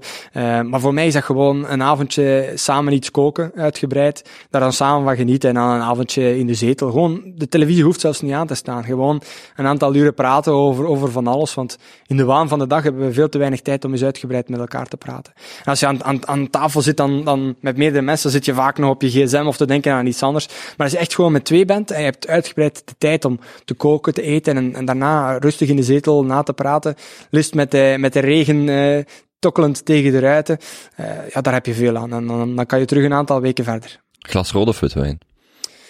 Goh, dat hangt er vanaf bij welk eten. Mijn vader is, uh, is kok, is chef-kok, uh, dus ik ben wel grootgebracht met een, een, een groot gevoel voor, uh, culinaire lekkernijen. En, en, ik moet zeggen dat uh, dat voor mij belangrijk is bij wat dat het hoort. Maar ik ben toch wel een, een, een liefhebber van de betere rode wijn, al kan ik het zeker en vast ook appreciëren. Jong persoon komt naar je toe en zegt, uh, kunt je mij raad geven? Pak een uh, 15-jarige, 15-jarige Dries, 15-jarige jonge meisje komt naar je toe en zegt, um, ik wil de Dries, de nieuwe Dries van Langenhoven worden. Wat kunt je, wat kunt je mij vertellen? Oh, de nieuwe Dries van Langenhoven, zo, zo, zo komt of de, de, de Dries van Langenhoven van mijn klas, van mijn jaar, van mijn school, maakt ja, niet uit. Ja, ik moet zeggen, het gebeurt wel zeer vaak dat mensen naar mij komen met, met vragen, hè, op, op Instagram, Facebook, Twitter, dergelijke meer. Dat mensen bij mij komen met vragen, uh, dat gaat over advies. Allee, je kunt het zo zot niet bedenken of mensen komen het aan mij vragen. Ik probeer daar wel redelijk vaak op in te gaan, omdat ik het gevoel heb dat dat er wel wat mensen zijn die naar mij opkijken en dat ik een positieve invloed kan hebben op hun leven. Natuurlijk, de, de eerste vragen zijn simpel en dat, dat klinkt misschien banaal, maar vraag ik, sport je? Als die mensen zeggen, ja, ik sport, dan zeg ik, daar zeker mee verder. Vaak is dat niet het geval, zeg ik, begint daar al mee. Begin al een keer met een paar dagen per week te sporten. Dat zorgt voor een gigantische metamorfose, niet alleen op fysiek vlak, maar ook mentaal vlak. Je voelt je echt veel beter in je vel. Gezonde voeding. Beginnen lezen, beginnen luisteren. En ik zeg niet dat ze klakkeloos iets moeten overnemen, of ik zeg niet die en die en die auteurs hebben gelijk, maar ik zeg, Lees eens een beetje meer. Lees misschien eens een dierig, maar, maar, pak ook eens dat boek. Of ik leen ze zelfs een boek uit, of ik stuur ze een e-book of een, of een YouTube-filmpje of zo door. Maar ik denk dat het sporten, dat buiten komen, dat dingen doen die zingeving bieden. Hè. Zwerfvuil gaan rapen bijvoorbeeld, dat is een hele simpele, dat kan iedereen. Je hebt er een hand en een vuilzak voor nodig. En je kan gewoon in je eigen straat beginnen. Zo'n dingen. En vanaf dat mensen dat beginnen te doen, en mensen ontmoeten die, die ook daarmee bezig zijn, dan vinden ze echt wel zelf hun weg. Waar kunnen mensen u vinden? Overal. Overal, echt. Ik, ik, ik zit in elke uithoek van Vlaanderen, elke dag van, van heel de Westhoek naar, uh, naar de diepe kampen. Ik ben overal te vinden in Vlaanderen. Vaak kondig ik dat ook aan op mijn Facebookpagina. Vanavond uh, bijvoorbeeld in, uh, in de Stille Kampen in Balen. Dat zal wel een heel aangename avond worden. Maar ik probeer zoveel mogelijk in contact te komen met mensen. Ik, ik, kom ook gewoon nog altijd heel veel buiten. Dus ook op straat of in de winkel kunnen mensen mij gewoon aanspreken. Ik ga daar ook altijd met graagte op in.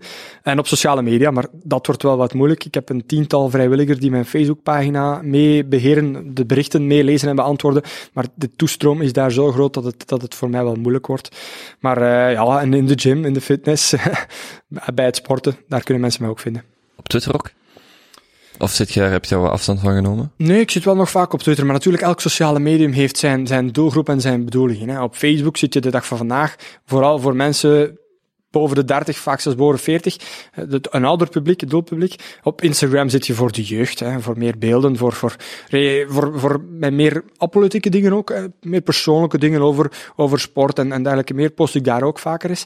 En dan heb je Twitter waar het echt zuiver over politiek gaat, waar je ook een, een tikkeltje moeilijker taalgebruik kan gaan hanteren. Daar zitten veel journalisten op, collega-politici, en daarop moet je posten als je politiek relevant wil blijven, als je af en toe eens in debatten en, uh, en artikels betrokken wilt raken. Goed, Dries, hartelijk dank. Met plezier. Um, ik kom misschien nog heel snel vragen, wat mag ik u nog toewensen de komende maanden, jaren? Raad aan uzelf naar de toekomst. Veel meer slaap en, en iets meer structuur. Iets meer uh, geplande weken in plaats van uh, ad hoc weken. Alright, dan gaan we dit als afsluiter gebruiken. Dank u wel. Graag gedaan. Als je geniet van gesprekken zoals deze, abonneer je dan op Spotify of YouTube, geef een recensie op Apple Podcasts of volg me op Instagram, at de Kobe Show. Ik zit ook op Twitter, at Kobe van Rippelen. Een podcast zoals deze luister ik aan gratis, maar het maken is dat helaas niet. Als je waarde in deze gesprekken vindt, overweeg dan om bij te dragen via kobe.show steun. Zoals altijd, dank om te luisteren en tot gauw.